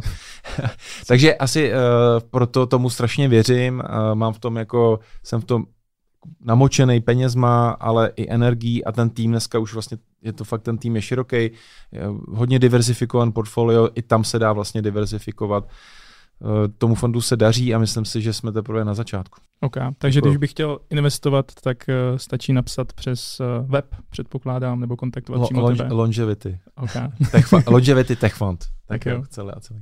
Dobře, tu, tu knížku si mi přines, nebo ji budu muset vrátit? Ne, to jsem ti přines. Ale já mám, já mám, já mám takhle furt nějak rozečtenou, ale uh, jsem, já se tam, tam jsou některé věci, některé, ne, ne, ne, to ne, ale uh, některé věci, některé věci uh, jsou i odbornějšího rázu, tak se do toho dostávám, musím si to nechat od kolegů občas vysvětlit, ale jak čím víc do toho jako pronikám, tím víc tomu věřím a myslím hmm. si, že to je investiční, jeden z investičních megatrendů. A za mě jenom k tomu dodám, že opravdu jako i s tím člověkem na rádoby, z vrcholné pozice a miliardářem, tak ten jde přesně tímhle tím směrem a longevity jako dlouhověkost prostě začíná řešit víc a víc lidí a mi se to neuvěřitelně líbí produktově. Myslím, že Petr sedí fakt jako na zlatém vejci. Spojil se za první fakt se super člověkem a tohle je jasná prostě budoucnost v tom, jakým směrem se bude celkově uh, v podstatě i ten farma business a všechno, všechno kolem jako uh, motat. Jo? Bude to nějaká, já tomu vždycky říkám evoluce, nebo je to revoluce, bude to evoluce a tohle je určitě součást toho, takže za mě velmi, velmi zajímavé. On vlastně i covid, to je, hmm. uh, to je taky jako nemoc stáří. Jako když prostě jako víme, kdo je riziková skupina a ty potřebuješ jako takovýmhle věcem, to nemusí být jenom covid, takovýhle hmm. jako věcí může, může přijít jako víc takových nemocí.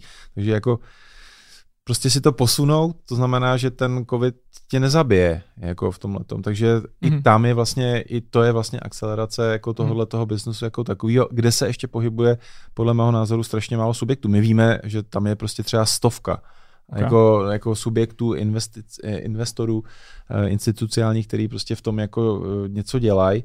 A tak myslím si, že jsme jako tam na, na tom startu. Ten Bitcoin jsem, jsem vzadu, ale tady si myslím, že jsem na startu. Mm-hmm. Ok, díky moc. Uh, Filipe, uh, teďka Volt, nebo roznášková služba Volt byla koupená DoorDashem americkým, který vstoupil na burzu. Jaký je názor, jaký je tvůj názor na tenhle ten titul? No, myslím si, že to je přesně klasika, která akcelerovala COVID, protože DoorDash je firma, která nějakým způsobem šla na burzu, byla úspěšná, bylo to jako úspěšný IPO a teď začíná expandovat, tam začíná konsolid, konsolidace v rámci toho trhu a jenom se na to podívej z logiky věci. Jo. Tohle to jsou věci, které souvisejí s Uberem, Uber Eat, souvisejí přesně s Voltem, Liftem, tenhle ten trh začíná být jako velmi silný a bude. Protože jestli jsme si všimli, tak i když se rozvolnil ten covid, tak Volt eh, jede neustále dál. Restaurace, prostě podniky mají problém. Tam se ta návratnost nemůže počítat prostě v těch procentech, co byla předtím. Volt eh, vlastně jenom tady u nás a to je, říkám, Bolt, Volt, prostě dáme jídlo. To jsou platformy, které neuvěřitelně fungují a budou fungovat. To není jako to nejsou ty rychlokvašky, které by jako nějakým způsobem teďka vylítly a pak zase spadly. To je dlouhodobě nastavený trend, který bude fungovat. A teď se můžeme bavit o, konkrétně o DoorDashi, který jako je ve Spojených státech. Teď jde o to, jakým způsobem samozřejmě ve Spojených státech funguje, jakým způsobem tam má konkurenci nastavenou, jestli je to, jestli je to zajímavá akce, to nevím, jestli na tohle to míříš. Jako samozřejmě mně to přijde ten zajímavý sektor. Hmm. Ten sektor, jak bude konsolidovat, tak bude zajímavější a zajímavější. A já vždycky každému říkám, že je dobré vidět ne ty, co jsou první na tom trhu, ale ty, kteří tam zůstanou. A, a myslím si, že to je potřeba si hlídat, takže já myslím, že DoorDash bude jedna z těch firm, která bude do budoucna i udávat určitě tón, i díky takovýmto akvizicím, které oni budou dělat. Ok, díky moc. Petře, na co sázíš krom dlouhověkosti? Tak o mě je známo, že mám rád zemědělskou půdu už jako delší dobu. Mm. My jsme vlastně založili uh, dva fondy, teď investujeme přímo, vlastně už jsme to posunuli do toho farma biznesu, takže mám i nějaké farmy. Historicky zemědělská půda vždycky pobyla inflaci, do toho jsme vlastně tenkrát šli, ještě inflace se moc neřešila, tak teď si myslím, že to jako ještě víc uh, se bude asi akcentovat. Uh, vidíme příležitosti na Slovensku, kde ta půda ještě nevylezla tolik jako v Česku. Je to vlastně konzervace kapitálu. Já jsem dřív od toho moc nečekal. Já jsem říkal, jako jestli to bude nad inflací 2-5%, tak budu rád. Chová se to jinak než finanční aktiva. Eh, je to takový segment eh, nemovitostního trhu, který ještě vlastně jako neletěl tolik nahoru a on ani nevyrostl za ty roky tolik, jako vyrostly byty, vyrostly domy, vyrostly stavební pozemky. Eh, je to aktivum, kterého je čím dál méně v, v Evropské unii, dokud tady teda jako nějakým způsobem budeme, tak prostě funguje velmi dobře dotační biznis. Eh, když někdo já jsem viděl, kolega vlastně jako, my tam hospodaříme, že a ten Aha. mi ukazoval vlastně jako ty tabulky, já jsem jako nechápal, že vlastně jako, jako v rámci, jako samozřejmě dotace tam hrajou roli, ale jako prostě tak mají všichni, mají Češi, mají Francouzi, Poláci, ale v zásadě to je biznis, kde se nedá prodělat, když to děláš jako zdravě, selským rozumem, On třeba ani tolik nehnojí. Říká, já jsem si to tady vyhodnotil, že tady sice mám úrodu o 10%, ale ty hnojiva, které tam hmm. jako nasypu, tak budou stát o tolik, o tolik víc a ještě vlastně ničím tu půdu. Jo? Takže vlastně není to zelený uh, hospodaření nebo zelený zem, zemědělství, ale dá se to dělat fakticky s, i s, uh, jako, jako s nějakou láskou k té půdě, která je tady je prostě jenom jedna a je čím dál, čím dál méně. Mm-hmm. OK, díky moc. Uh, Filipe, ty se zajímáš o americký Landing Club. Já jsem slyšel spekulace, že česká verze Landing Clubu Zonky by měla, mohla končit. Slyšel jsi něco? Eh, slyšel jsem to v náznacích. Eh, ono je totiž potřeba říct, že ty zonky procházejí relativně výraznou změnou. Hmm. Od toho, kdy se vlastně ten nápad vyskytnul a, a kdy, kdy skončil pod křídly, myslím, vlastně PPF byla hned první, která to skoupila, která vlastně šla do té akvizice. A tím, jak to veme ten korporát, tak už, se, tak už to má jiný kritéria. Samozřejmě PPF má na sebe jiný požadavky, jiný úvěrový a kreditový limity. A, a samozřejmě ten, ten proces se začal trošičku jako zamotávat. Bylo vidět, že to prostě není ziskové ziskové, že i marketing, který do tomu dělají, tak, tak nefunguje. Uh, myslím, že to je přesně ten rozdíl, který vidíš v té Americe a který vidíš, uh, že ty lidi jsou schopní uh, tady vymyslet skvělý produkt. Když nejsou schopní ho škálovat do zahraničí, tak je to prostě špatně. To je hrozně málo. Je to malý trh a v podstatě ve finále končí jo, hmm. tímhle tím směrem. Neříkám, že skončí jako zonky, jako to takový, ale myslím si, že PPF je zrovna ten jeden z těch pragmatických investorů a akcionářů, kteří si dokážou vyhodnotit, že když jim něco nefunguje nějakou dobu a teď se bavíme, jestli to je s Petrem Kellnerem nebo bez Petra Kellnera, protože si myslím, že ty uh, struktury firmní tam jsou nastavené stejně. Když to nebude delší dobu vykazovat nějakou ziskovost, to znamená příjem pro ty hmm. akcionáře, tak to prostě z tohohle toho důvodu nebudou držet, jen aby to prostě jako uh, živili z nějakého pocitu uh, toho, že, že mají tu možnost. To je právě vidět na tom Landing Clubu, kde to není určitě originální firma, ale je první a jedna z těch významnějších a pořád je to strašně malý market cap ale ty čísla, které ukazují v té Americe, jak je to neuvěřitelně populární sektor. Jako to je neskutečný a není to jenom Landing Club. Landing Club je přesně jako v zonkách, ale je to ten UPST, jak já vždycky říkám, je to to SoFi, které sleduju jako výrazně, které je spojené s mojím jménem tak je vidět, že tenhle ten trend je prostě v Americe neuvěřitelně populární a bude populárnější. A je to trend spojený s těma fintechama, spojené s umělou inteligencí. Mhm. A to je přesně to, co bude promovat. Já nevím, jestli zonky tady nějakým způsobem dokázaly do toho zamotat tu umělou inteligenci, ale myslím si, že moc ne. A jestli znáš ten Landing Club, nebo aspoň trošičku máš načtený, tak jako tam je největší rozdíl v tom, že oni ti přes tu umělou inteligenci tě dokážou jakoby voskórovat a dokážou ti nějakým způsobem napojit to nejideálnější půjčku nebo nejideálnější úvěr na toho nejideálnějšího protivníka v rámci nějakých rizik a všeho tohle toho. Jo. A to je, to je prostě věc, která je ještě jako o stupeň a o, o ten level někde jinde. Tady čistě zonky je prostě produkt, který prostě lidi půjčují lidem. Super, Nevím, jak je to potom s těma kreditníma věcma, kreditníma linkama, když něco zdefaultuje, když ten člověk nesplní to, co by měl splnit, jakým způsobem to je ošetřený, má to má nějaký kritéria, vím, ale končí to, jo. A, a tam mně prostě přijde, že to je málo že to je málo, je vidět, že to je málo i na ten český trh. Takže myšlenkově vším jako super, skvělý. Myslel jsem, že třeba PPF v rámci toho to bude chtít rozvíjet víc, že to bude marketovat víc, že tomu prostě dodá například uh, grády toho, toho té umělé inteligence v nějakém, v nějakém duchu. A zatím jsem nic takového nezaznamenal a zaznamenal jsem s tím spíš, že by to měli začít konver, konz, konzervovat, protože ta ztráta tam je jako relativně vysoká jako mm-hmm. za tu dobu fungování, co oni to převzali. Já na vás mám ještě hroznou spoustu otázek, ale už to nestihneme, takže doufám, že v budoucnu uděláme někdy další díl. Ale eh, to, co by mě fakt zajímalo, jsou vaše plány do budoucna. Eh, Petře, co ty máš v plánu, jako i v tom, dejme tomu, střednědobém horizontu, i v tom delším? Chystá, chystáš něco zajímavého? No já si myslím, že budu víc investor, než budu novinář, tak to je takový, jako co tak nějak v úzovkách cítím. Ale jako uh, mě teď prostě znepokojuje to, co se vlastně děje v té společnosti. Jo, a toho se strašně jako bojím a to je, jak říkal ještě Filip, jako 2022, že vlastně tyhle ty věci se budou řešit možná víc než nějaký úrokový sazby. Okay. Jo, a souvisí to ještě samozřejmě s geopolitickou situací, to je jako ještě jako kapitola jako sama pro sebe, ale jako ta dohra toho covidu jako bude jako obrovská, jako, jako zásah, jak se hmm. změní společnost. Takže to já řeším teď jako v hlavě a to mě nejvíc vlastně jako trápí. Filipe, co ty a plány do budoucna? Já jsem bohužel nebo bohudík životní optimista. Uh-huh. A já, jak jsem začal cítit, a možná to mám i s těma akciemi, a jak začínám cítit něco, tak se začínám podle toho chovat a k tomu máme svoji skvělou manželku, která je nadčasová v tomto. Já jí říkám, že to je můj Elon Musk v sukni, jako, protože ona, ona prostě vidí věci, které do budoucna se teprve stanou, je to neskutečné. A my jsme udělali právě to rozhodnutí, že v rámci toho, že jsme nevěděli, jakým způsobem se to všechno může udávat, tak jsme si, tak jsme si vlastně zvolili náš druhý domov prostě na Malorce a, a žijeme tam. A, a musím říct, že to bylo jako neuvěřitelné rozhodnutí a teď nechci snižovat tady to, co se děje tady a naopak vyvyšovat to, co se děje tam. Jsou to dvě strany mince, i tam jsou problémy a starosti. Nicméně já prostě jsem optimista a pevně doufám, že to tady všecko dopadne v pořádku, že to bude fajn, protože já mám dva velké cíle a které souvisejí samozřejmě s tím, kde jsem, proč tam jsem a souvisí to i s těmi cíly. Jak vždycky říkám, jak jsem říkal, ty miliardáři mají, ty, mají tu svoji vizi a mají ten cíl, kam, kam chtějí, tak já mám dva takové, jeden krát, krát, krátkodobější a druhý dlouhodobější. Ten krátkodobější, že si chci fakt jako teďka jsem v intenzivních jednáních stavit svoji uh, firmu, která bude totálně pomáhat tady na českém trhu v rámci edukace, v rámci investování, nějakého wealth managementu a je to takový můj sen životní, vždycky jsem ho chtěl a věřím, že se domluvíme v rámci společnosti Wooten Company, že tam bude prostě nějaká participace.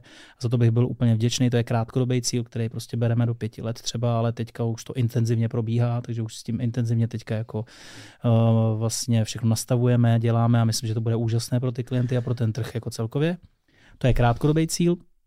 Dlouhodobý cíl, to tady dneska řeknu úplně poprvé, vědí to jenom někteří, někteří moji známí, a kterým jsem to řekl, tak se tomu usmívali a bylo to jako vtipný pro ně, ale to je ta moje vize a já, jak jsem říkal, napsal jsem si to v tom denníku a mám to tam 2037, Vojto, budu kandidovat na prezidenta České republiky a teď, ať to zní jakkoliv, tak je to můj cíl a já to prostě půjdu si zatím uh, nějakým způsobem, když si to nastavíš v hlavě, tak už to tam, ten, uh, ty všechny věci k tomu začínají nějak, ten rast, jak se říká v tom mozku, začíná fungovat aha, a začíná tam přihrávat jednotlivé konkrétní věci.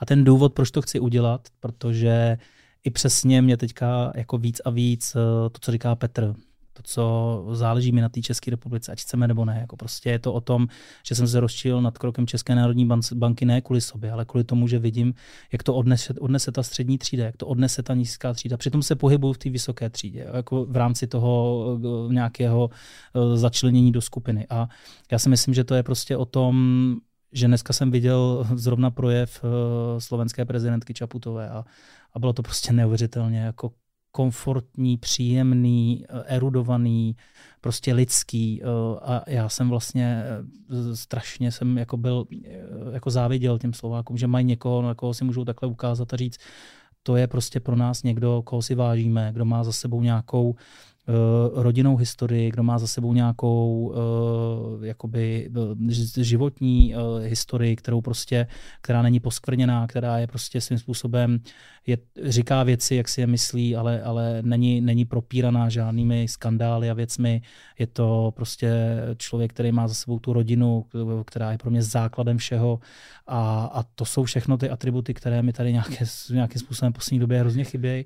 A já vím, že k tomuhle tomu musím dozrát a mm. Protože jsem si to řekl asi před pěti roky, mám pocit, že mi první myšlenka přišla před pěti lety, takže já to tam pořád mám a vím, že prostě je to ještě 16 let a za 16 let se strašně moc změní, já se změním, ale 2037 bude kandidatura, tak si vzpomeňte, že v tomto podcastu jsem řekl, že budu kandidovat a uvidíme, jaký bude výsledek a, a, a Petr mi slíbil, že mě bude volit, tak já doufám, že to nezmění. Ne, já, budu, já budu šéfem tvé volební kampaně a potom bych chtěl být tvým mluvčím. No musím říct, že to je, musím říct, že to je vtipné, protože jsem to řekl v rámci nějaké své úzké skupiny a už mám si představte i osobního řidiče, Aha. už mám i bodyguarda, už mám i, i člověka, který se mi bude starat kompletně o mé sociální sítě a takové, jako je to vtipný, jo. Ale, ale je, to, je to, já to řeknu jako poslední perličku, seděl jsem prostě u zubaře a, a říkal jsem mu tuhle tu myšlenku, protože jsme se nějak hmm. bavili právě o současné situaci. Ovšem, já jsem mu tuhle to řekl jako v takové nadsázce a všechno a on hrozně vyprsk smíchy a, a, a pak se vlastně úplně říkal,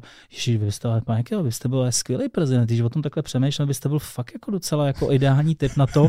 No a pak já říkám, dobrý, nechme to. A pak mi volal a říkal, pane prezidente, já tady mám volno, můžete, můžete jít na to čištění těch zubů. Tak jsem si říkal, a už to tam má v hlavě, už je to dobrý, už mi neřekne jinak. Ne, se jenom, jenom bych tomu jako dodal, jo, když jsme teda no. skončíme no. na politické notě, ale tak eh, jako Filip je vlastně neposkorněný, on by tam měl takhle jako jít do toho. Já, já třeba já jsem eh, opoziční zastupitel, tady městská část Libuš a tam prostě bojuju s developerama a se starostou, který podle mě jako nerozvíjí tu obec, eh, v některých případech jako podle mě rozkrádá tu obec. A jako měl by si jako, jako za, zažít si lokální politiku, jako prostě hmm. tu komunální, jako co se tam jako vlastně jako by děje, jako to je jako to je jako škola života a v zásadě už tě to může tak jako po čtyřech letech jako tak znechutit, že vlastně jako takový jako by ambice, aby si šel pak jako do parlamentu Aha. a pak jako z parlamentu být senátor a pak být jako, jako prezident. Aha. Já si myslím, jako, jako takhle říkám, Filipe, nechoď do komunální politiky, já mám za sebou čtyři roky, fakt je to jako strašidelný a, a jako já jsem tam dělal třeba tu edukaci, já jsem vysvětloval lidem, kteří tam mají na starosti finance, to jsou dva hasiči.